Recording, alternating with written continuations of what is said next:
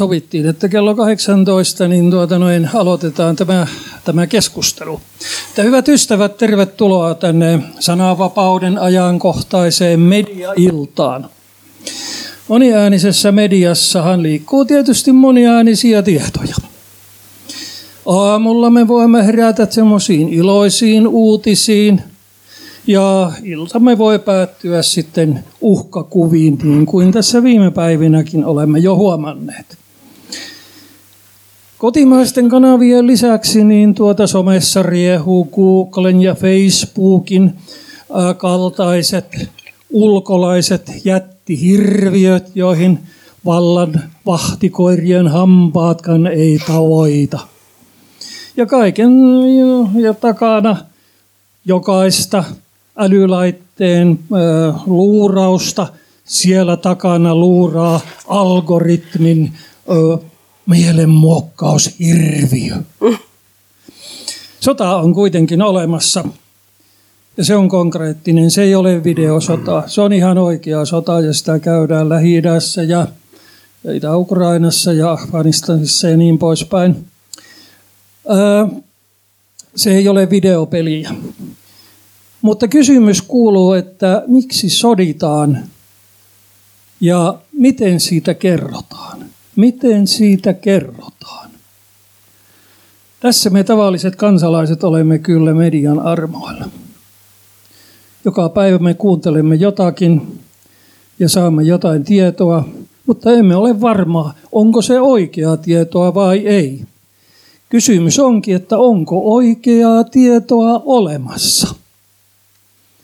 Kysymys on myös samalla Suomen turvallisuuspolitiikasta. Mitä se on, se Suomen turvallisuuspolitiikka, ja mitä siitä meille kerrotaan tai jätetään kertomatta. No sekin alkaa sitten jo mennä tuota avoimessa yhteiskunnassa sanat demokratian puolelle, mitä se on. Tämä, mutta varmaa on yksi asia. Tämä tilaisuus striimataan verkkoon ja se on nähtävissä YouTube-kanavalla sitten heti jälkeen. Ja itse asiassahan se menee parhaillaan suorana lähetyksenä. Tuota, toisena tämä oli yksi aihe, tämä ensinnäkin tämä uhkakuvat ja Suomen turvallisuuspolitiikka, josta käymme ehkä noin puolet tästä ajastamme keskustelua. Ja sitten toinen puoli Toisena isona aiheena on julkisen palvelun Yle ja sen tulevaisuus. Ylehän kiinnostaa meitä kaikkia aina. Ja Ylessähän on tapahtunutkin paljon muutoksia. Kahden johtajan vaihdoskin on tapahtunut, niin kuin hyvin tiedämme. Yle on murroksessa, niin kuin kaikki muutkin mediat ovat tällä hetkellä turbulenssissa.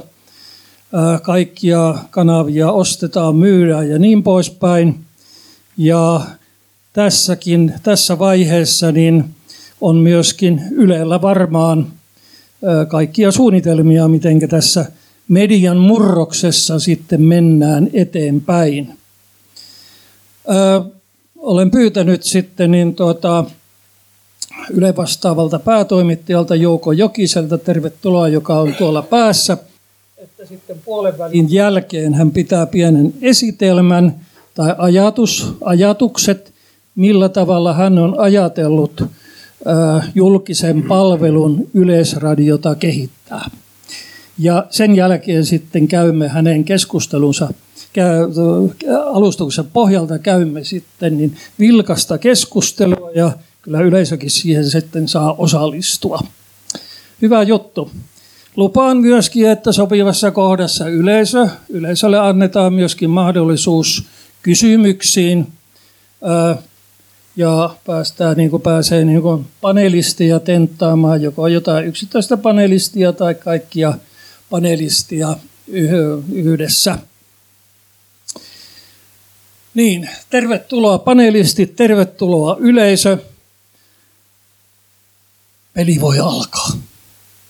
Hyvät ystävät, kun puhumme, kun me puhumme tuota, puhumme tuota mediasta, niin äh, historia istuu aina pöydän kulmalla.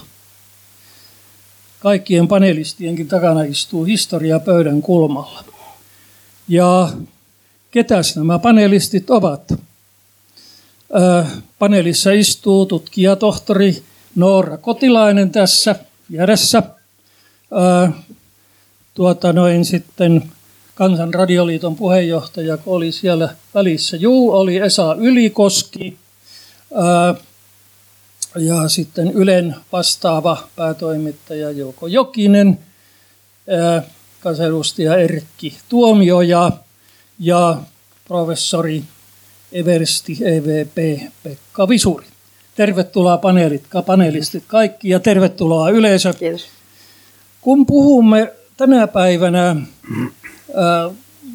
tästä päivästä ja huomisesta, niin joku sanoin, että historia on aina vähän takanamme. Se kuiskailee meille asioita puhtaalta pöydältä, kun ei voi aloittaa oikeastaan mitään. Mutta ihan ensimmäisenä tässä, kun on nyt ajankohtaiset asiat, niin ja on tässä noussut mediassa esille näitä ajankohtaisia juttuja, niin haluaisin ihan ensimmäiseksi, vaikka alkuun ei ollutkaan tarkoitus lähteä tämmöistä keskustelua, mutta haluaisin kuitenkin kysyä tässä ihan alkuun pienen kysymyksen. Mm, kohdistan se heti ensin Pekka Visurille. Että kun nyt siellä, siellä Airiston helmessä on tapahtunut, mitä on tapahtunut – mitä mieltä sinä ajattelet tästä tilanteesta? Kiitos kysymästä.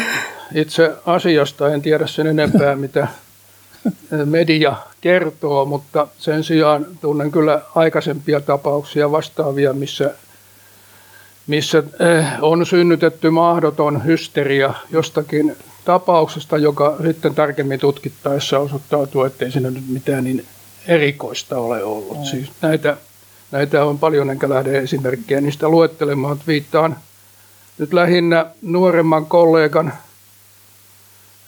sotilasprofessori Eversti Jyri Raitasalon tämänpäiväiseen kirjoitukseen Helsingin Sanomissa, jossa todetaan, että olisi syytä painaa jarrua näissä hysteriakeskusteluissa. Olen täsmälleen samaa mieltä. Tämä on vain tämmöinen lyhyt kommentti. No, niin. no otanpa sitten vielä toisen kommentin, niin tuota kansanedustaja tuota, pitkän linjan politiikolta, niin Erkki Tuomioalta olet sekä, sekä ulkoasian että puolustusvaliokunnan jäsen ja ilmeisesti ne on ollut tänään koolla, mutta mitä mieltä itse olet tästä tilanteesta siellä meren Boukamissa? Ensinnäkin mä näkisin, toivottavasti tämä kuuluu, niin äh, roolini täällä, että olen täällä historioitsijana. Mm. Kun itsekin aloitit historiasta, historiaa käytetään erilaisten uhkakuvien luomiseen, mm. konfliktien lietsomiseen ja ylläpitämiseen ja vaikeuttamaan niiden ratkaisemista, niin sitä varten on perustettu kolme vuotta sitten Suomessa järjestö Historioitsijat ilman rajoja Suomessa, mm. joka myöskin pyrkii ylläpitämään kansainvälistä verkostoa ja ja äh, aikaansaamaan, saattamaan historioitsijoita yhteen äh, tällaisten historiadialogien merkeissä, joista ennen kaikkea poistettaisiin historian väärinkäyttö tällaisten konfliktien äh, vaikeuttamisessa. Mutta myöskin sitten se, että historioitsijat voisivat antaa oman panoksensa rauhan välitykseen, konfliktien ratkaisuun asiantuntijoina ja vastaavissa tehtävissä – aivan samalla lailla kuin on lääkärit ilman rajoja, niin historioitsijat ilman rajoja ilman muuta tarvitaan. Mutta tämä ja tämmöisenä vain yleisjohdatuksena, mitä sitä tulee tähän nimenomaiseen tapaukseen, ei minullakaan ole siitä vielä mitään muuta tietoa kuin mitä on lehdistä voinut lukea ja mitä media on uutisoinut, mutta olen kyllä yleisesti ottaen yhdyn tähän Pekka Visurin näkemykseen siitä, että tässä nyt kannattaisi ottaa kuitenkin järki käteen. En tiedä muuta, mutta jos uskoisin iltapäivälehtienkin mm. lööppejä, niin ilmeisesti siellä on ihan selvä sotilastukikohta paljastettu. Anteeksi. Mutta en ole vielä kuitenkaan saanut mitään vahvistusta tällaiselle käsitykselle, vain tämä mielikuva on kuitenkin levinnyt suomalaisten keskuuden aika nopeasti.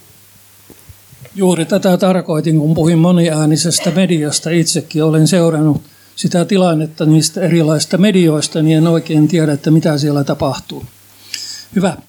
Tuota noin, niin, mutta palataan vielä niin pikkusen taaksepäin, niin tota, kun näitä sopimuksia Suomessa tehdään nykyisinkin, mutta on niitä tehty ennenkin, ja kun tuota noin, niin, mm, palataan tuonne Mikkelin päämajaan hetkeksi vuodelle 4144, jolloin siellä oli Mannerheimin sota kabinetti ja siellä oli Hitlerin lähimies sitten niin 4144 äh, Valdemar Erfroth.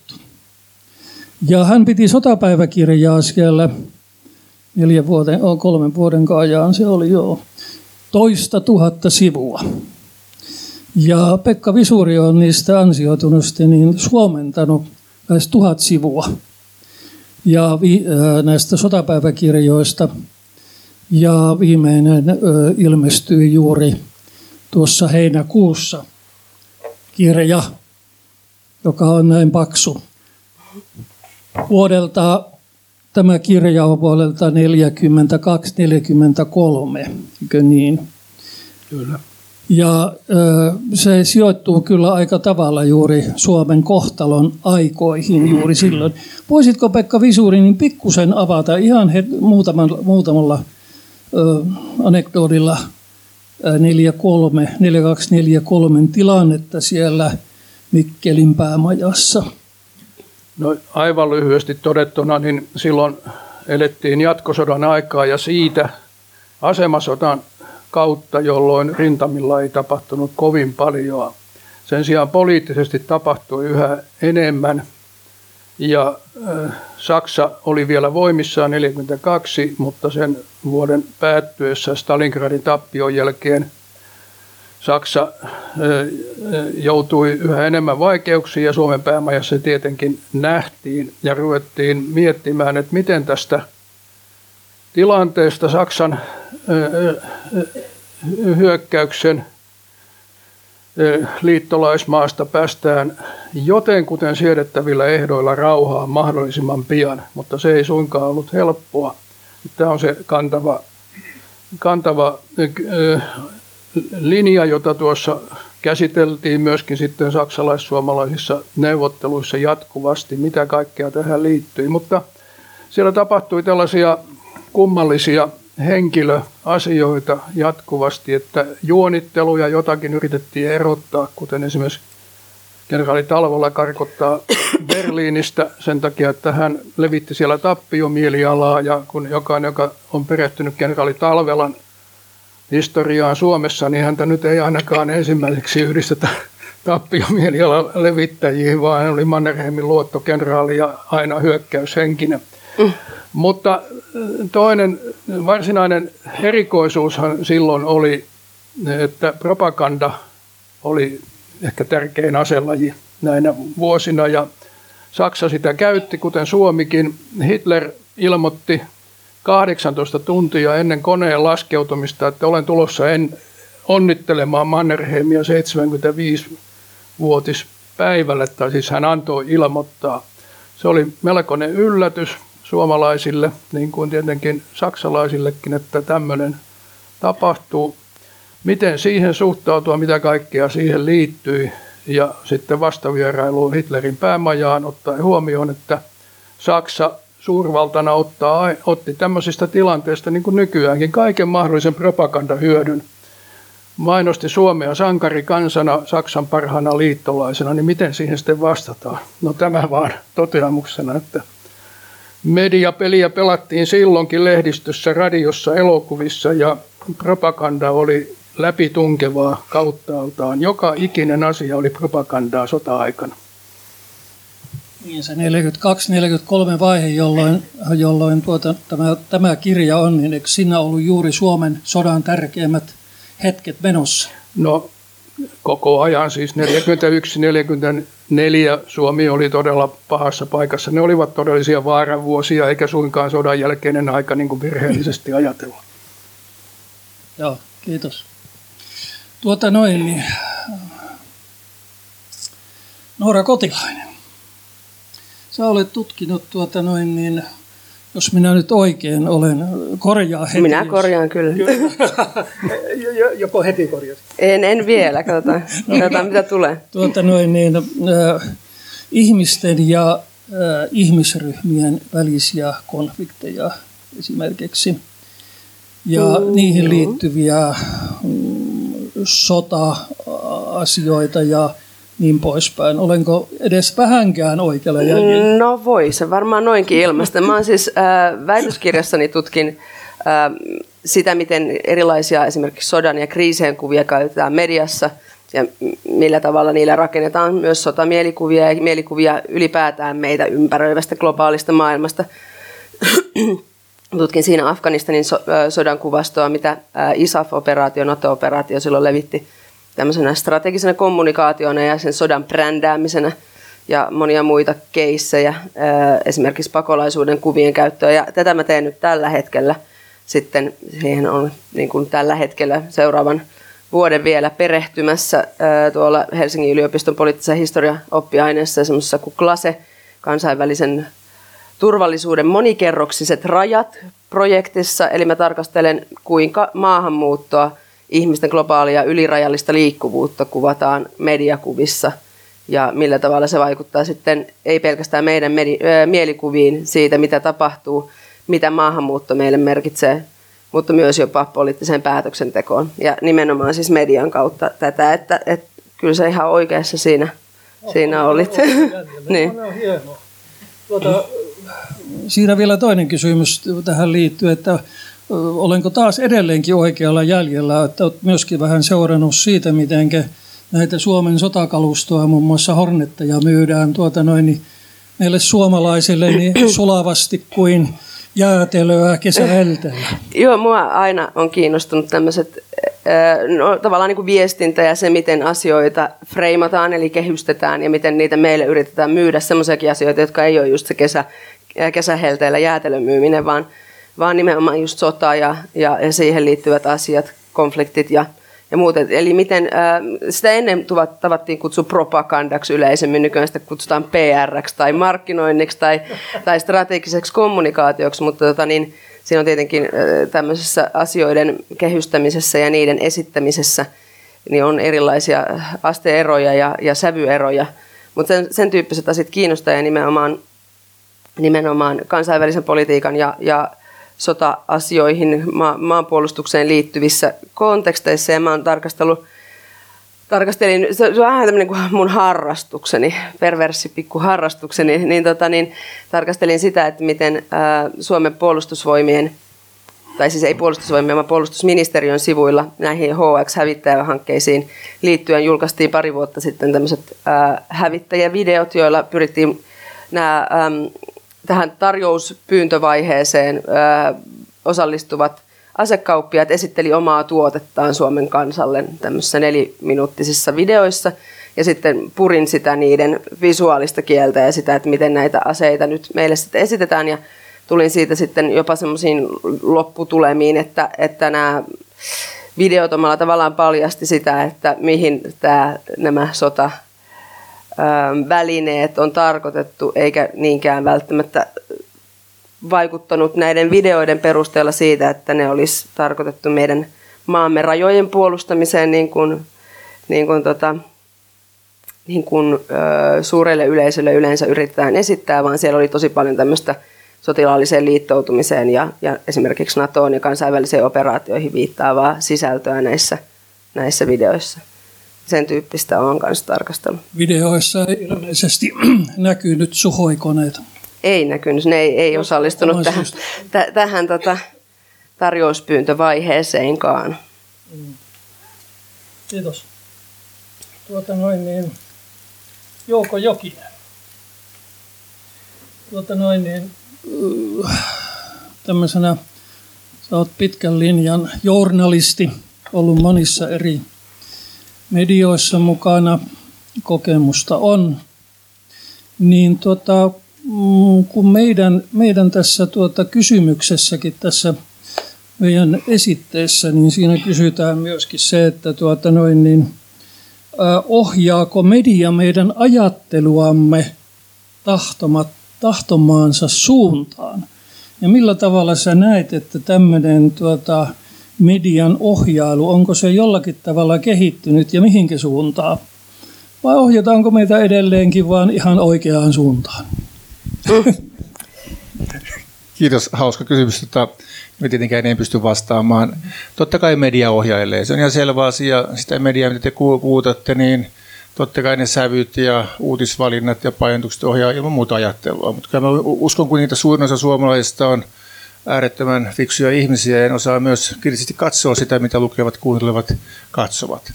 Et se on ikään kuin keskustelukumppani, se median sisältö parhaimmillaan, niin se pitää ollakin. Ja eihän nykyaikana siis medialla ole tämmöisiä suuria pyrkimyksiä tai salaliittoja tai päätymät kokoontuu klubille kerran viikossa päättämään, että mihin suuntaan nyt Suomea viedään. Ei toki. Mutta kyllä tämmöistä piilovaikuttamista totta kai on, ja, mutta se on aika tahatonta, että sehän usein mekin mediassa itsekin yllätytään siitä, kun katsotaan tuotteitamme, että ahaa, tämmöinen siitä tuli. Että sehän on aikamoinen, aikamoinen se journalistinen prosessi on aika sattumanvarainen loppujen lopuksi. Sattuuko Pekka Visuri vastaamaan puhelimeen, kun toimittaja soittaa? Sehän tai Erkki Tuomio ja saadaanko kiinni? Se on kuitenkin on paljon sellaista sattumaa. On tietty kiire, niin kuin aina, aina, aina, aina, aina lehtityössäkin jo ennen vanhankin oli, oli, ja se vaikuttaa siihen lopputulokseen. Mutta tämmöisiä suuria tavoitteita, tai sitten on, on, on niin todella semmoisia hyveellisiä sitten, sitten, sitten niin hyvän puolesta pahaa vastaan, niin en mä kyllä semmoisia löydä. Niin, siinä monta kertaa keskustelussa tulee sellainen, ja julkisuudessakin sitä tuodaan esittä, miksi se ei ollut televisiossa, miksi se oli televisiossa, ja mm, haitaan kaiken näköisiä tarkoitusperiä, että nyt taas Yle vähän järjestelee asioita. Kyllä joo, se on mun ammattini keskeisin asia ottaa vastaan tätä palautetta ja sitä tulee kyllä tällaisesti joka suunnasta. Ja totta kai, siis ne on valintoja ja, ja me eletään semmoista salaliittoteorioiden kultaista aikaa. Tämä sosiaalinen mediahan myös niin korostaa sitä, että jos joku asia saa vähän enemmän julkista tai ei saa julkista ollenkaan, niin sitten vetää heti tulkintoja, että se on taustalla jotain. Mutta että, kyllä myös sanoisin, että aika paljon enemmän vaikuttaa tämmöinen sattumanvaraisuus, päivän tilanne, päivän uutiskriteerit. Tänään yhtäkkiä hiljainen uutispäivä muuttuu erittäin vilkkaaksi. Siellä on erilaisia kriisikokouksia hallituspuolueilla ja, ja kaiken näköistä tapahtuu. Että, tota, varmasti meidän, meidän tämän illan uutislähetys on aivan erinäköinen, mitä me luultiin kello 10 aamulla. Kuuntelin sitä palaveria. Joo, kiitos. Tuota noin, niin palataan tähän Yleen sisäisiin ja siihen tulevaisuuteen sitten vähän myöhemmin. Hyvä. Tuota, Kansanradioliiton puheenjohtaja Esa Ylikoski. Radioliitto on 48 vuotta, Lähiradio 30 vuotta. Olet sekä mediakriitikko että myöskin median tekijä. Mitenpä sinä näet tuota tämän kansana, kansalaisjournalismin kehityksen, mihin suuntaan se on lähtenyt menemään ja mistä suunnasta se on lähtenyt menemään? Hyvään vai huonoon suuntaan? Voitko vähän avata tätä? Ja, ja kerro, onko Kansanradio teidän kanavanne? Joo. Tota, sanoisin, että kansalaisjournalismi on eri asia kuin sosiaalinen media siinä mielessä, että sitä tehdään kansa, äh, lähiradiossa, joka on yhteisö- ja kansalaisradio, niin sitä tehdään kuitenkin niin kuin omalla nimellä. Et siinä mielessä se on niin kuin erilainen kuin tämä sosiaalinen media, tota, jo, jossa ihmiset esiintyy nimimerkillä ja ilman omaa, omaa niin kuin siinä mielessä niin kuin vastuuta kansalaisena muille kansalaisille. Toisaalta ollaan oltu sitä mieltä, että ja olemme vieläkin, voin palata siihen myöhemmin, että Yleisradiossa kansalaisten ja kansalaisjärjestöjen näkökulma myös siis journalist, ammattijournalistien tuottamana niin pitäisi olla vahvemmalla sijalla. Eli se menee silloin niin kuin kansanääni kuuluviin myös niin kuin journalistisesti tota, toteutettuna enemmän, että Su- Suomessa kuuluu, kuuluu muiden lobbyjen ja tahojen tota, ehkä ammattiyhdistysliiket jossain määrin lukuun ottamatta, niin ääni paremmin kuin kansalaisjärjestöjen laajan kentän eri aloilta. Mutta kun olen myöskin tuota, sanotaan, että meillä on tämä mediakriittinen näkökulma ja historia, niin kun historian opettajana aloitin, oli täydennyskoulutuksissa, niin siellä jotkut, tai siellä oli joku tuottaja innostunut esittelemässä tota TK-filmejä, että tästä, tästä näemme sitten ja voimme opettaa lapsille, millaista sota on.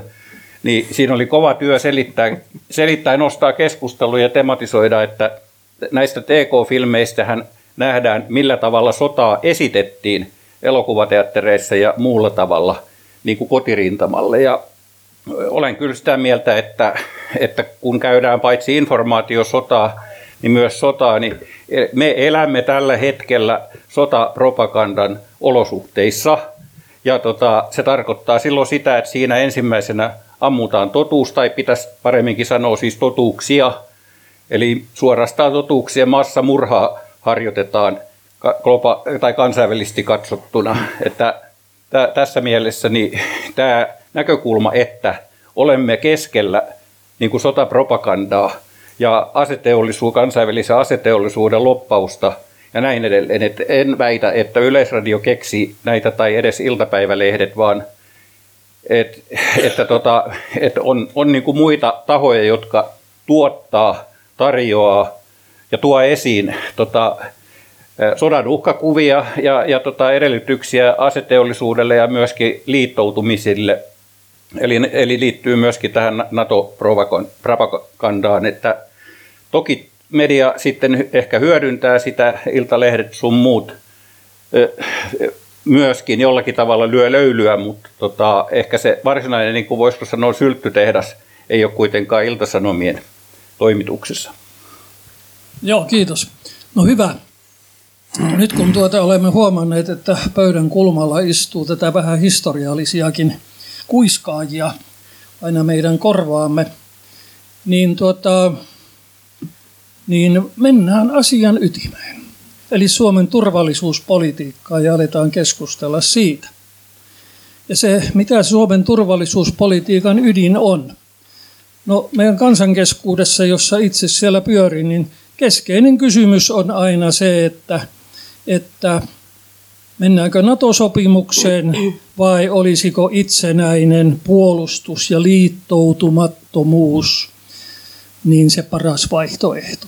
Näitä, me, näitä keskustellaan kahvila-parlamenteissa, jossa minä istuskelen lähes joka päivä. En muualla parlamentissa, mutta kahvila-parlamentissa. Ja minun täytyy niin kuin seterata sieltä niin, niin kuin ihmisten käsityksiä. Ja sieltä, siellä on niin kuin tiivistänyt tällä tavalla, että, että tuota, kahvilaparlamentit, joissa on monessa istunut, on havainnut, että Suomessa on tahoja, jotka änkeää suoraan Naton syliin. Korkeat sotilasviranomaiset muokkaavat turvallisuuspolitiikkaamme läntisten sotilasliittojen helmoihin. Suomella on isäntämaa sopimus Naton kanssa. No siitäkään me emme tiedä edes, mitä itä, isä, isäntämaa sopimus on. Ja toivoisin, että täällä sitä pikkusen selvitettäisiin sitäkin, mitä se pitää sisällään. Meidän puolustustekninen sotakalusto on yhteen sopiva Naton kaluston kanssa maalla, merellä ja ilmassa ja jostain lehdestä vähän humoristisen luontainen kommentti, että sotapuvut ja taitaa kalsaritkin jo olla yhdenmukaistettu Naton kalsareiden kanssa. Lisää hornetteja hamutaan. Maamme kamaralla käydään tiuhaan NATO-johtoisia sotaharjoituksia. Olemmeko jo ajat sitten lukineet itsemme Naton kiinni, vain poliitikkojen nimmarit puuttuu? Muuttuu.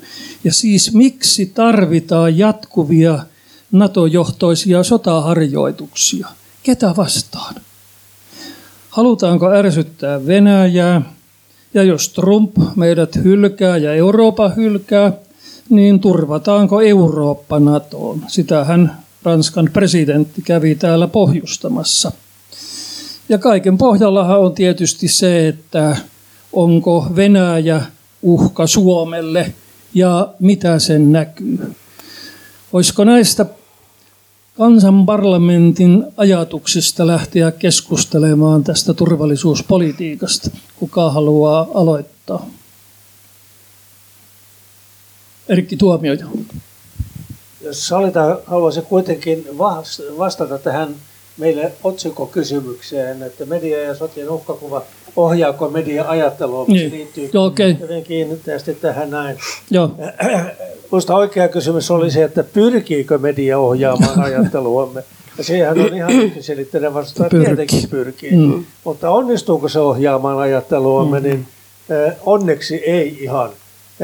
Ja arvaan, että monessa paikassa harmitellaan sitä, että huolimatta siitä, että Suomen johtava media on jo toistakymmentä vuotta vähintäänkin hyvin johdonmukaisesti ajanut Suomen liittoutumattomuudesta luopumista ja liittymistä NATOon, niin kansanmielipide ei ole muuttunut yksi, yhtään mihinkään suuntaan. Ja, ja en tiedä, onko tässä pidetty minkälaisia seminaareja, että mitenkä, mitä ollaan tehty väärin, kun näin on tapahtunut, mutta joka tapauksessa tämä, tämä sentään kertoo, että vaikka edetään tällaisessa infosodankäynnin maailmassa, eikä se ole uusi asia, me aikaisemmin puhuttiin propagandasta, niin, niin sen vaikutusta usein yliarvioidaan.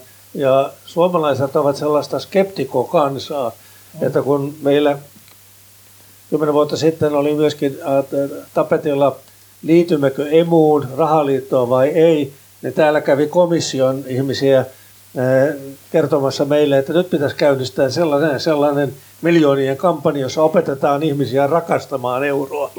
Ja mun vastaukseni oli, että jos sen teette, niin saatte aivan varmasti ei-vastauksen. Ja että se tällainen ei, ei toimi. Ja niin se on tietysti onneksi kuitenkin tällaisen johdattelevankin median, median kanssa. Kun sanon näin, että medialla on tällainen, on, eihän se todellakaan ulotu jokaista yksittäistä toimittajaa tai toimituskokousta kohtaan tietenkään, mutta se on vain se yleiskuva, joka sitten muodostuu ja jää. Sieltä voi aina kysyä, että onko tämä kuinka tarkoituksellista vai onko se tarkoittamatonta. Esimerkiksi uhkakuvien lietsominen, niin sehän on myyvää. Mm. Ja nythän me elämme semmoisessa mediamaailmassa, jossa nämä klikkaukset tykkää tai ei tykkää, niin ovat hyvin ratkaisevia. Ja vaikka itse juttu olisi kohtuullisen asiallinen, niin se otsikko, joka on se, jonka jää useimpien eh, mieleen, voi olla täysin muuhun, muuhun johtavaa. Ja, ja tämä on se suuri ongelma tässä eh, eh, median, median käyttäytymisessä. Ja medialta oikeastaan puuttuu kyllä tämmöinen itsekritiikki kylläkin, että, koska mä uskon, että kuitenkin mediassa on sittenkin ehkä enemmistö toimittajia, jotka ihan omasta mielipiteestäänkin riippumatta niin haluaisivat toteuttaa laadukasta eh, objektiivisuuteen ja totuuteen pyrkivää journalismia. Mutta tämä journalistinen ympäristö ja paineet, varmasti sekin riippuu myöskin sähköisen median, yleisradioon ja printtimedian aivan samalla lailla, niin eh, tekevät sen entistä vaikeammaksi, koska aikataulut, resurssit ja kaikki painavat päälle – ja se tarkoittaa, että esimerkiksi sellainen asia kuin faktojen tarkistaminen, niin se ei ole enää kauheasti kunniassa, varsinkin kun me sitten elämme politiikassa sellaisessa maailmassa, jossa, jossa tuota faktatkin redusoidaan vain mielipiteiksi, niin eihän sillä loppujen lopuksi ole niin, niin väliä. Että mä olen kyllä varsin huolestunut tästä yl- suuntauksesta, missä ollaan. Sitten, jos nyt sen verran tätä liittoutumista kommentoisin, sanoisin, että kyllä tämän juontajankin johdatus oli melko lailla johdatteleva, koska mä en ole ihan varma, että keneltä tämä kansanparlamentti on kuitenkaan saanut sen valtakirjansa, koska kyllä Minä voin kertoa, että aika monenlaisia, aika monenlaisia mielipiteitä. Toki tiedän, että tällaisia epäluuloja, tällaisia mielipiteitä on olemassa, ja varmaan on olemassa myöskin ihmisiä, jotka määrätietoisesti haluaisivat ajaa tällaista agendaa, mutta että se olisi sellainen, sillä tavoin hallituksen ja poliitikkojen – muiden hyväksymä tai toteuttama linja, niin se ei kyllä pidä paikkaansa. Ja silloin voi esimerkiksi jo tarttua nyt tähän eh, käsitykseen, sellaiseen käsitykseen kuin ensinnäkin tämä NATO-yhteensopivuus. Eh, Naton asestandardit ovat yleisiä asestandardeja tänä päivänä. Sillä ei ole enää poliittista merkitystä. Kaikki YK-operaatiotkin käyttävät kalustossaan ja toiminnassaan tällaisia niin sanottuja NATO-standardeja. Sillä se kannattaa riisua tällaisesta poliittisesta, jopa venäläisetkin silloin kun osallistuvat YK-toimintaan, joutuvat osallistumaan siitä näiden NATO-standardeja soveltamalla. Sitten tämä mystinen yhteistoimintasopimus.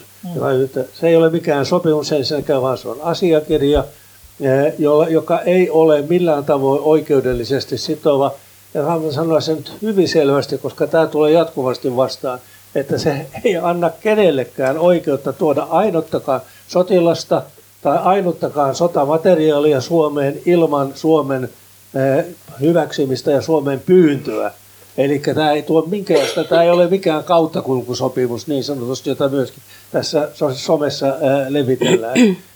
Vaan se on kertoo asiakirja, joka kertoo sen, että jos osallistumme mihinkin Naton kriisinhallintaoperaatioon, miten silloin menetellään. Kaikilla Naton kumppanuusmailla on, on vastaavat sopimukset olemassa. Ja se on täysin julkinen asiakirja ja kenen tahansa katsottavissa – ja se on myöskin ennen sen tekemistä esitelty eduskunnan puolustus- ja ulkoasiavaliokunnalle, jolle ei ollut kummallakaan siinä vaiheessa niinkään paljon mielenkiintoa, että olisivat vieneet sen täysistunnon keskusteluun, jota hallitus ei voinut tehdä, vaan se oli eduskunnan oma päätös, koska se ei ole sellainen valtiosopimus, joka voitaisiin hyväksyttää eduskunnassa.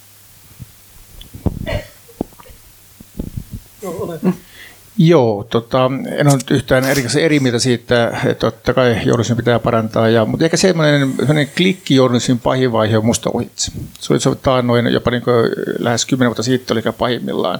Se oli aika paljon rauhoittunut ja mekin mitataan lukuaikoja eikä suinkaan klikkausten määrää. Tähän NATO-asiaan, oliko se 2000, kun Hesari teki NATO-linjauksensa, noin suurin piirtein? Kuitenkin, joo, ja tota, mutta siitäkin mä olin silloin töissä Helsingin Sanomissa ja muistin sen keskustelun ja se jakotoimituksessa hyvin paljon kantaa. Ja, ja kyllähän kun tuommoinen iso media toimii, tästä lehtimedia, niin sillä tavalla, että lehdellä on kanta, jonka se ilmaisee pääkirjoituksessa ja se on aika reilua peliä, mutta kyllähän se toimitusti toimii usein myös täysin vastoin sen lehden kantaa. Tähän nähtiin puhtaimmillaan silloin, kun Helsingin Sanomat otti Euroopan unioniin voimakkaasti myönteisen kannan, mutta että toimitus oli sitten hyvin voimakkaasti myös toi esiin erilaisia näkökulmia. Ja tämähän normaalia sitä moniarvoisuutta myös yhden median sisällä, mikä on minusta hieno juttu ja se pitää kestää ja, ja päätoimittajakin pitäisi kestää. Päätoimittajana olen kahdessa lehdessä muodostanut kantoja ja myös on totta kai mietitty turvallisuuspolitiikkaa ja NATO-kantaa ja molemmissa lehdissä, Satakunnan kansassa ja aamulehdessä, niin molemmissa pysyimme aika lailla silloisten hallitusten linjoilla. Eli ei mitään hötkyilyä suuntaan eikä toiseen, että tämä nykyinen tilanne on aivan hyvä. Ja ehkä aamulla se pikkusen painotettiin tota, pohjoismaista suuntausta, mutta että se, ehkä se liittyy myös lehden perinteeseen, joka on aika pitkä pohjoismainen, pohjoismainen perinne siellä. Mutta siinä ongelmana on se, että meillä on ehkä enemmän intoa kuin Ruotsilla. että siinä on vähän tämmöinen torpanpoja ja, ja prinsessan seurustelu meneillään. Mutta että hyvin varovaisia kantoja otettu, ja totta kai se vaikuttaa tämmöinen kansan mielipide, että kyllähän se nyt on selkeästi liittoutumisvastainen. Se on ihan, ihan, ihan, ihan selvä asia. Tota, äh, oikeastaan tähän, no oikeastaan ei enempää tässä vaiheessa. Esa Ylikoski, ole hyvä. Niin, tämä kannan muodostaminen, niin tuota, sehän on nyt niin, että Yleisradion toimiluvassa ja, ja, ja, ja ohjelmatoiminnan säännöstössä, niin taas nimenomaan kielletään, että Yleisradio ei ota kantaa. Ja että tässä on se ero, että Suomessa sananvapauteen kuuluu, että kuka tahansa voi perustaa lehden ja se, se sitten esittää jotakin kantaa ja ajaa sitä eteenpäin. Ja, ja nyt niin kuin Helsingin Sanomatkin on ilmoittanut, että se tätä NATO-jäsenyyttä edistää, niin kuin jotkut muutkin sanomalehdet, että, että kyllä se silloin, kun tämä, nämä toimitukset saneeraa ja tiukentaa työehtoja ja, ja työntekijän määrää ja työmäärä kasvaa koko ajan ja sitä pitää tuottaa tota tekstiä ja kuvaa ja, ja, ja, ja, ja siis puhetta ja näin edelleen. Tämä, tämä että, se, että se ei ole enää, lehdet ei ole enää vain lehtiä, vaan ne on, ne on siellä netissä koko ajan – niin, niin tuota, ihan selvää on, että nämä toimittajat tuota, on sen verran tiukoilla, että, että se kuitenkin suhteessa tähän lehden linjaan niin tekee erittäin varovaiseksi, että ei, ei meillä, en, en ole havainnut, että olisi niin kuin se, siinä mielessä tällaista, tällaista, tällaista tota, oikeastaan niin kuin näissä suhteissa niin kuin hyvää journalismia, vaan että kyllä tota, kyllä sitä myötäillään sitä näiden lehtien linjaa ja sitä paitsi myötäillään toki myöskin, myöskin tota, tämä kansainvälistä linjaa, eli Suomen media sitten, jos puhutaan sota propagandasta ja informaatiosodasta ja niin edelleen, niin kyllähän nämä suure, suuremmat mediat, Yleisradio mukaan lukien, niin on kytkeytynyt myöskin siihen kansainväliseen uutisvirta ja tarjontaan, mitä tehdään. Ja tota, kyllä mä väittäisin, että siinäkin näitä totuuksia on ammuttu, että, että siitähän on sitten jälkikäteen ihmetellään myös muuten EU, EU ja EMU kannastahan on Suomessa tehty myöhemmin mediatutkimuksia, joissa on selkeästi osoitettu, että, että sitä ajettiin, että, että se, se siitä ja samaten nyt vaikkapa juuri tässä uudessa propagandakirjassa niin Irakin sota edelsi tietoinen tota, erityisen voimakkaasti, voimakas ja suunnitelmallinen tota, hyökkäystä valmisteleva sotapropagandavaihe, joka kesti noin vuoden. Syyrian osalta on tavallaan eräällä tavalla tämmöinen sotapropagandavaihe kestänyt 6-7 vuotta. Sitä, siinä on niin kuin oma, oma tragediansa, muun muassa se, että Suomen valtiota myöten, ulkopoliittisesti johtoa myöten otettiin se kanta, että, että jonkun valtion, valtion tota päämiehen pitää mennä, tai siis että, että ollaan, oltiin, ollaan tukemassa aseellista kapinaa, ja sen jälkeen, kun se muuttuu ulkovaltojen hyökkäykseksi, niin ollaan oltu tukemassa sitä, myös sitä monikansallista palkka-armeijaa ja islamistijoukkojen sotatoimia. Eli siis t- t- tässä mielessä niin, niin tota, tämmöinen niin kun journalismi, jossa selkeästi kyseenalaistettaisiin tiettyjä niin kuin premissejä, mitä, mitä nyt hyvin voimakkaasti esimerkiksi kansainväliseen politiikkaan ja tähän turvallisuuspolitiikkaan on, niin, niin harvemmin näkee. No niin, tutkija tohtori Noora Kotilainen. Mä... Minä, minä melkein olin jo tuota noin, tiesin mitä sä meinasit äh, ryhtyä kertomaan, niin kerro nyt eteenpäin. no niin, tota, mä meinasin itse asiassa ottaa tällaisen hieman tylsän historian tutkijan tota, niin, näkökulman tähän. en nyt halua sanoa, että et, tota, niin, niin, kaikki on suhteellista ja kaikki on jo tapahtunut, mutta äh, sen tyyppisiä ajatuksia tässä tuli mieleen, että – että äh, tavallaan media on aina ollut murroksessa. semmoista, semmoista aikaa ei, olisi, ei ole ollutkaan, että media ei olisi muuttunut niin nopeasti, että ihmiset ei ole meinannut pysyä perässä ja aina on sanottu, että nyt media muuttaa meidän katseemme maailmaan ja nyt tämä tulee olemaan erittäin vallankumouksellista. Sitten omalla tavallaan myöskin äh, tällä hetkellä puhutaan näistä kuplista, että ihmiset lukee vaan sitä tiettyä mediaa, joka tuuttaa sitä tiettyä asiaa Tämäkin on ollut ennenkin hirveän voimakas. Esimerkiksi Suomessa on ollut puolue, hyvin puoluesidonnainen lehdistö. Ja, ja sieltä on valikoitu se äänitorvi, mitä on haluttu seurata. Tälläkin hetkellä tämä poliittinen linja näkyy mediakentässä jollakin tavalla, ei enää ehkä ihan niin räikeästi, mutta tota niin, tutkimuksessa on havaittu sen tyyppistä, että, että, tai mä ehkä kääntäisin tämän toisenkin päin niin, että, että media on myös yhteiskunnan peili. Et, et siinä jollakin tavalla kuitenkin näkyy se, että mitä sieltä, sieltä tota, äm, mitä sieltä tavallaan niin kuin massasta nousee, mutta, ja, ja me myös tavallaan ohjataan mediaa, me median kuluttajat ohjaamme sitä omilla kulutusvalinnoillamme sun muilla. Ja tota niin, sitten taas toisaalta mediatutkijat on jo 80-luvulla ennen sitäkin Chomskit sun muut ö, huomioinut tällaista, että tämmöistä että miten eliitit vaikuttaa kuitenkin siihen, että, että minkälaista tota, tietoa me esimerkiksi kansainvälistä politiikasta, sodista sun muista saadaan, ja, ja media seuraa hyvin voimakkaasti sitä poliittisen eliitin suunnanmuutoksia, että he, tätä he kutsuivat Chomsky ja Herman manufacturing consent ilmiöksi. Ja, ja tämmöinen on vieläkin näkyvissä, että, että media jollakin tavalla niin kuin, päätoimittaja tuossa sanoi, niin että, että linja oli olla hallituksen linjoilla, joka mun mielestä kyllä kuulostaa aika erikoiselta, mutta kuitenkin se varmasti on se aika yleinen linja, että ollaan sen poliittisen sen hetkisen vallan puolella jollakin tavalla. Sitten jos mä liitän tämän tuohon liittoutumattomuuteen tai liittoutumiseen, niin mä oon ihan hirveän kyllästynyt tähän NATO-jumiin, joksikä olen sitä kutsunut, josta tämä valtio tai tämä kansakunta ei tunnu pääsevän irti, eikä varmaan pääsekään irti ennen kuin, jo, niin kuin jompikumpi ratkaisu. Tai itse asiassa ennen, ennen kuin Suomi on liittynyt NATOon, niin tästä, tästä ei päästä niin kuin jollain tavalla millään eteenpäin. Mä itse haluaisin katsoa sitä siltä kannalta, että mitä hyötyjä liittoutumattomuus Suomelle tuo ja tutkimustiedon valossa liittoutumattomuus on pienille valtioille voimatekijä se antaa niille kansainvälisillä areenoilla enemmän tota, päätäntävaltaa ja vaikutusvaltaa ja mahdollisuuksia niin kuin, vaikuttaa kansainväliseen politiikkaan ja niihin, niihin kenttiin. Toiset väittää toisinpäin, toiset väittää toisinpäin. Mä näkisin tämän, että, että se on niin kuin pienelle valtiolle kuitenkin ehkä, ehkä niin kuin, mm, jollain tavalla tarjoaa voimakkaamman asia, aseman. Tämä oli tämmöinen polveileva vastaus erittäin polveilevaan kysymykseen ja polveileviin vastauksiin ennen minua. Joo, Pekka Visuri, ole hyvä.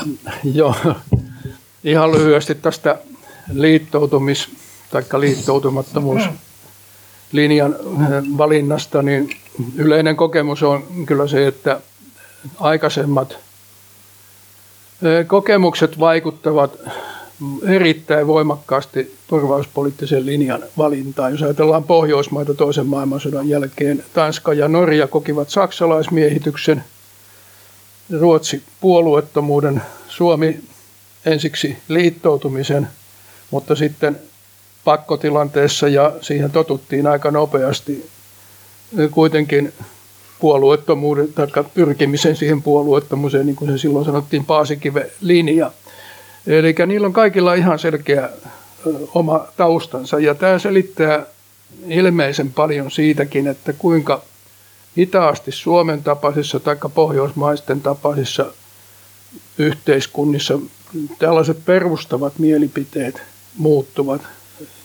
Kokemuksia. Siinä tulee maantiedettä tietenkin ja historiaa mukaan. Mutta sitten mä sanoisin tästä toisen näkökulman ja se on se, että minusta tämä on todella uskomatonta, että oli tilaisuus mikä tahansa, mitä olen joutunut parin 30 vuoden kuluessa niin vastaaviin paneeleihin tai muihin, niin aina kysytään jotakin NATO-kantaa.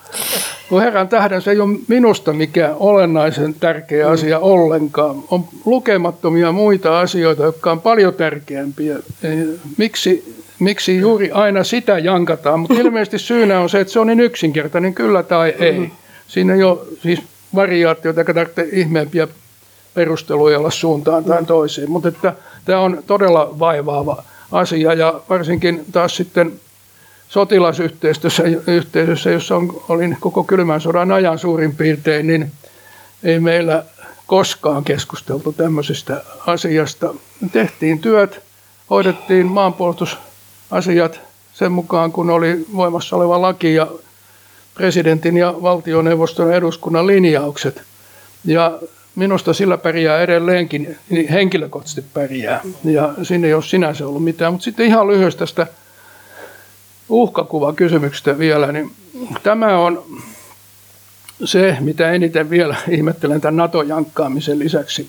Se, että miksi nyt, taikka viime vuosina, jolloin ei ole minkäänlaista erityistä sotilaalliseen hyökkäykseen uhkaa kohdistumassa Suomeen, niin koko aika maalataan mitä kauheampia uhkakuvia joka ikinen päivä melkein – niin kuin eräs entinen puolustusvoimaan komentaja, joka ei muuten ollut kenraali Heklund, olisi voinut olla, kertoi, että kun hän kävelee Helsingin asemahallin läpi aamulla, niin ihmettelee, että he omainen aika, onko Suomi joutunut sotaan. Siis aivan älyttömiä lihavia otsikoita välittömästä ikään kuin hyökkäyksen uhasta tai sotatilasta. Mm.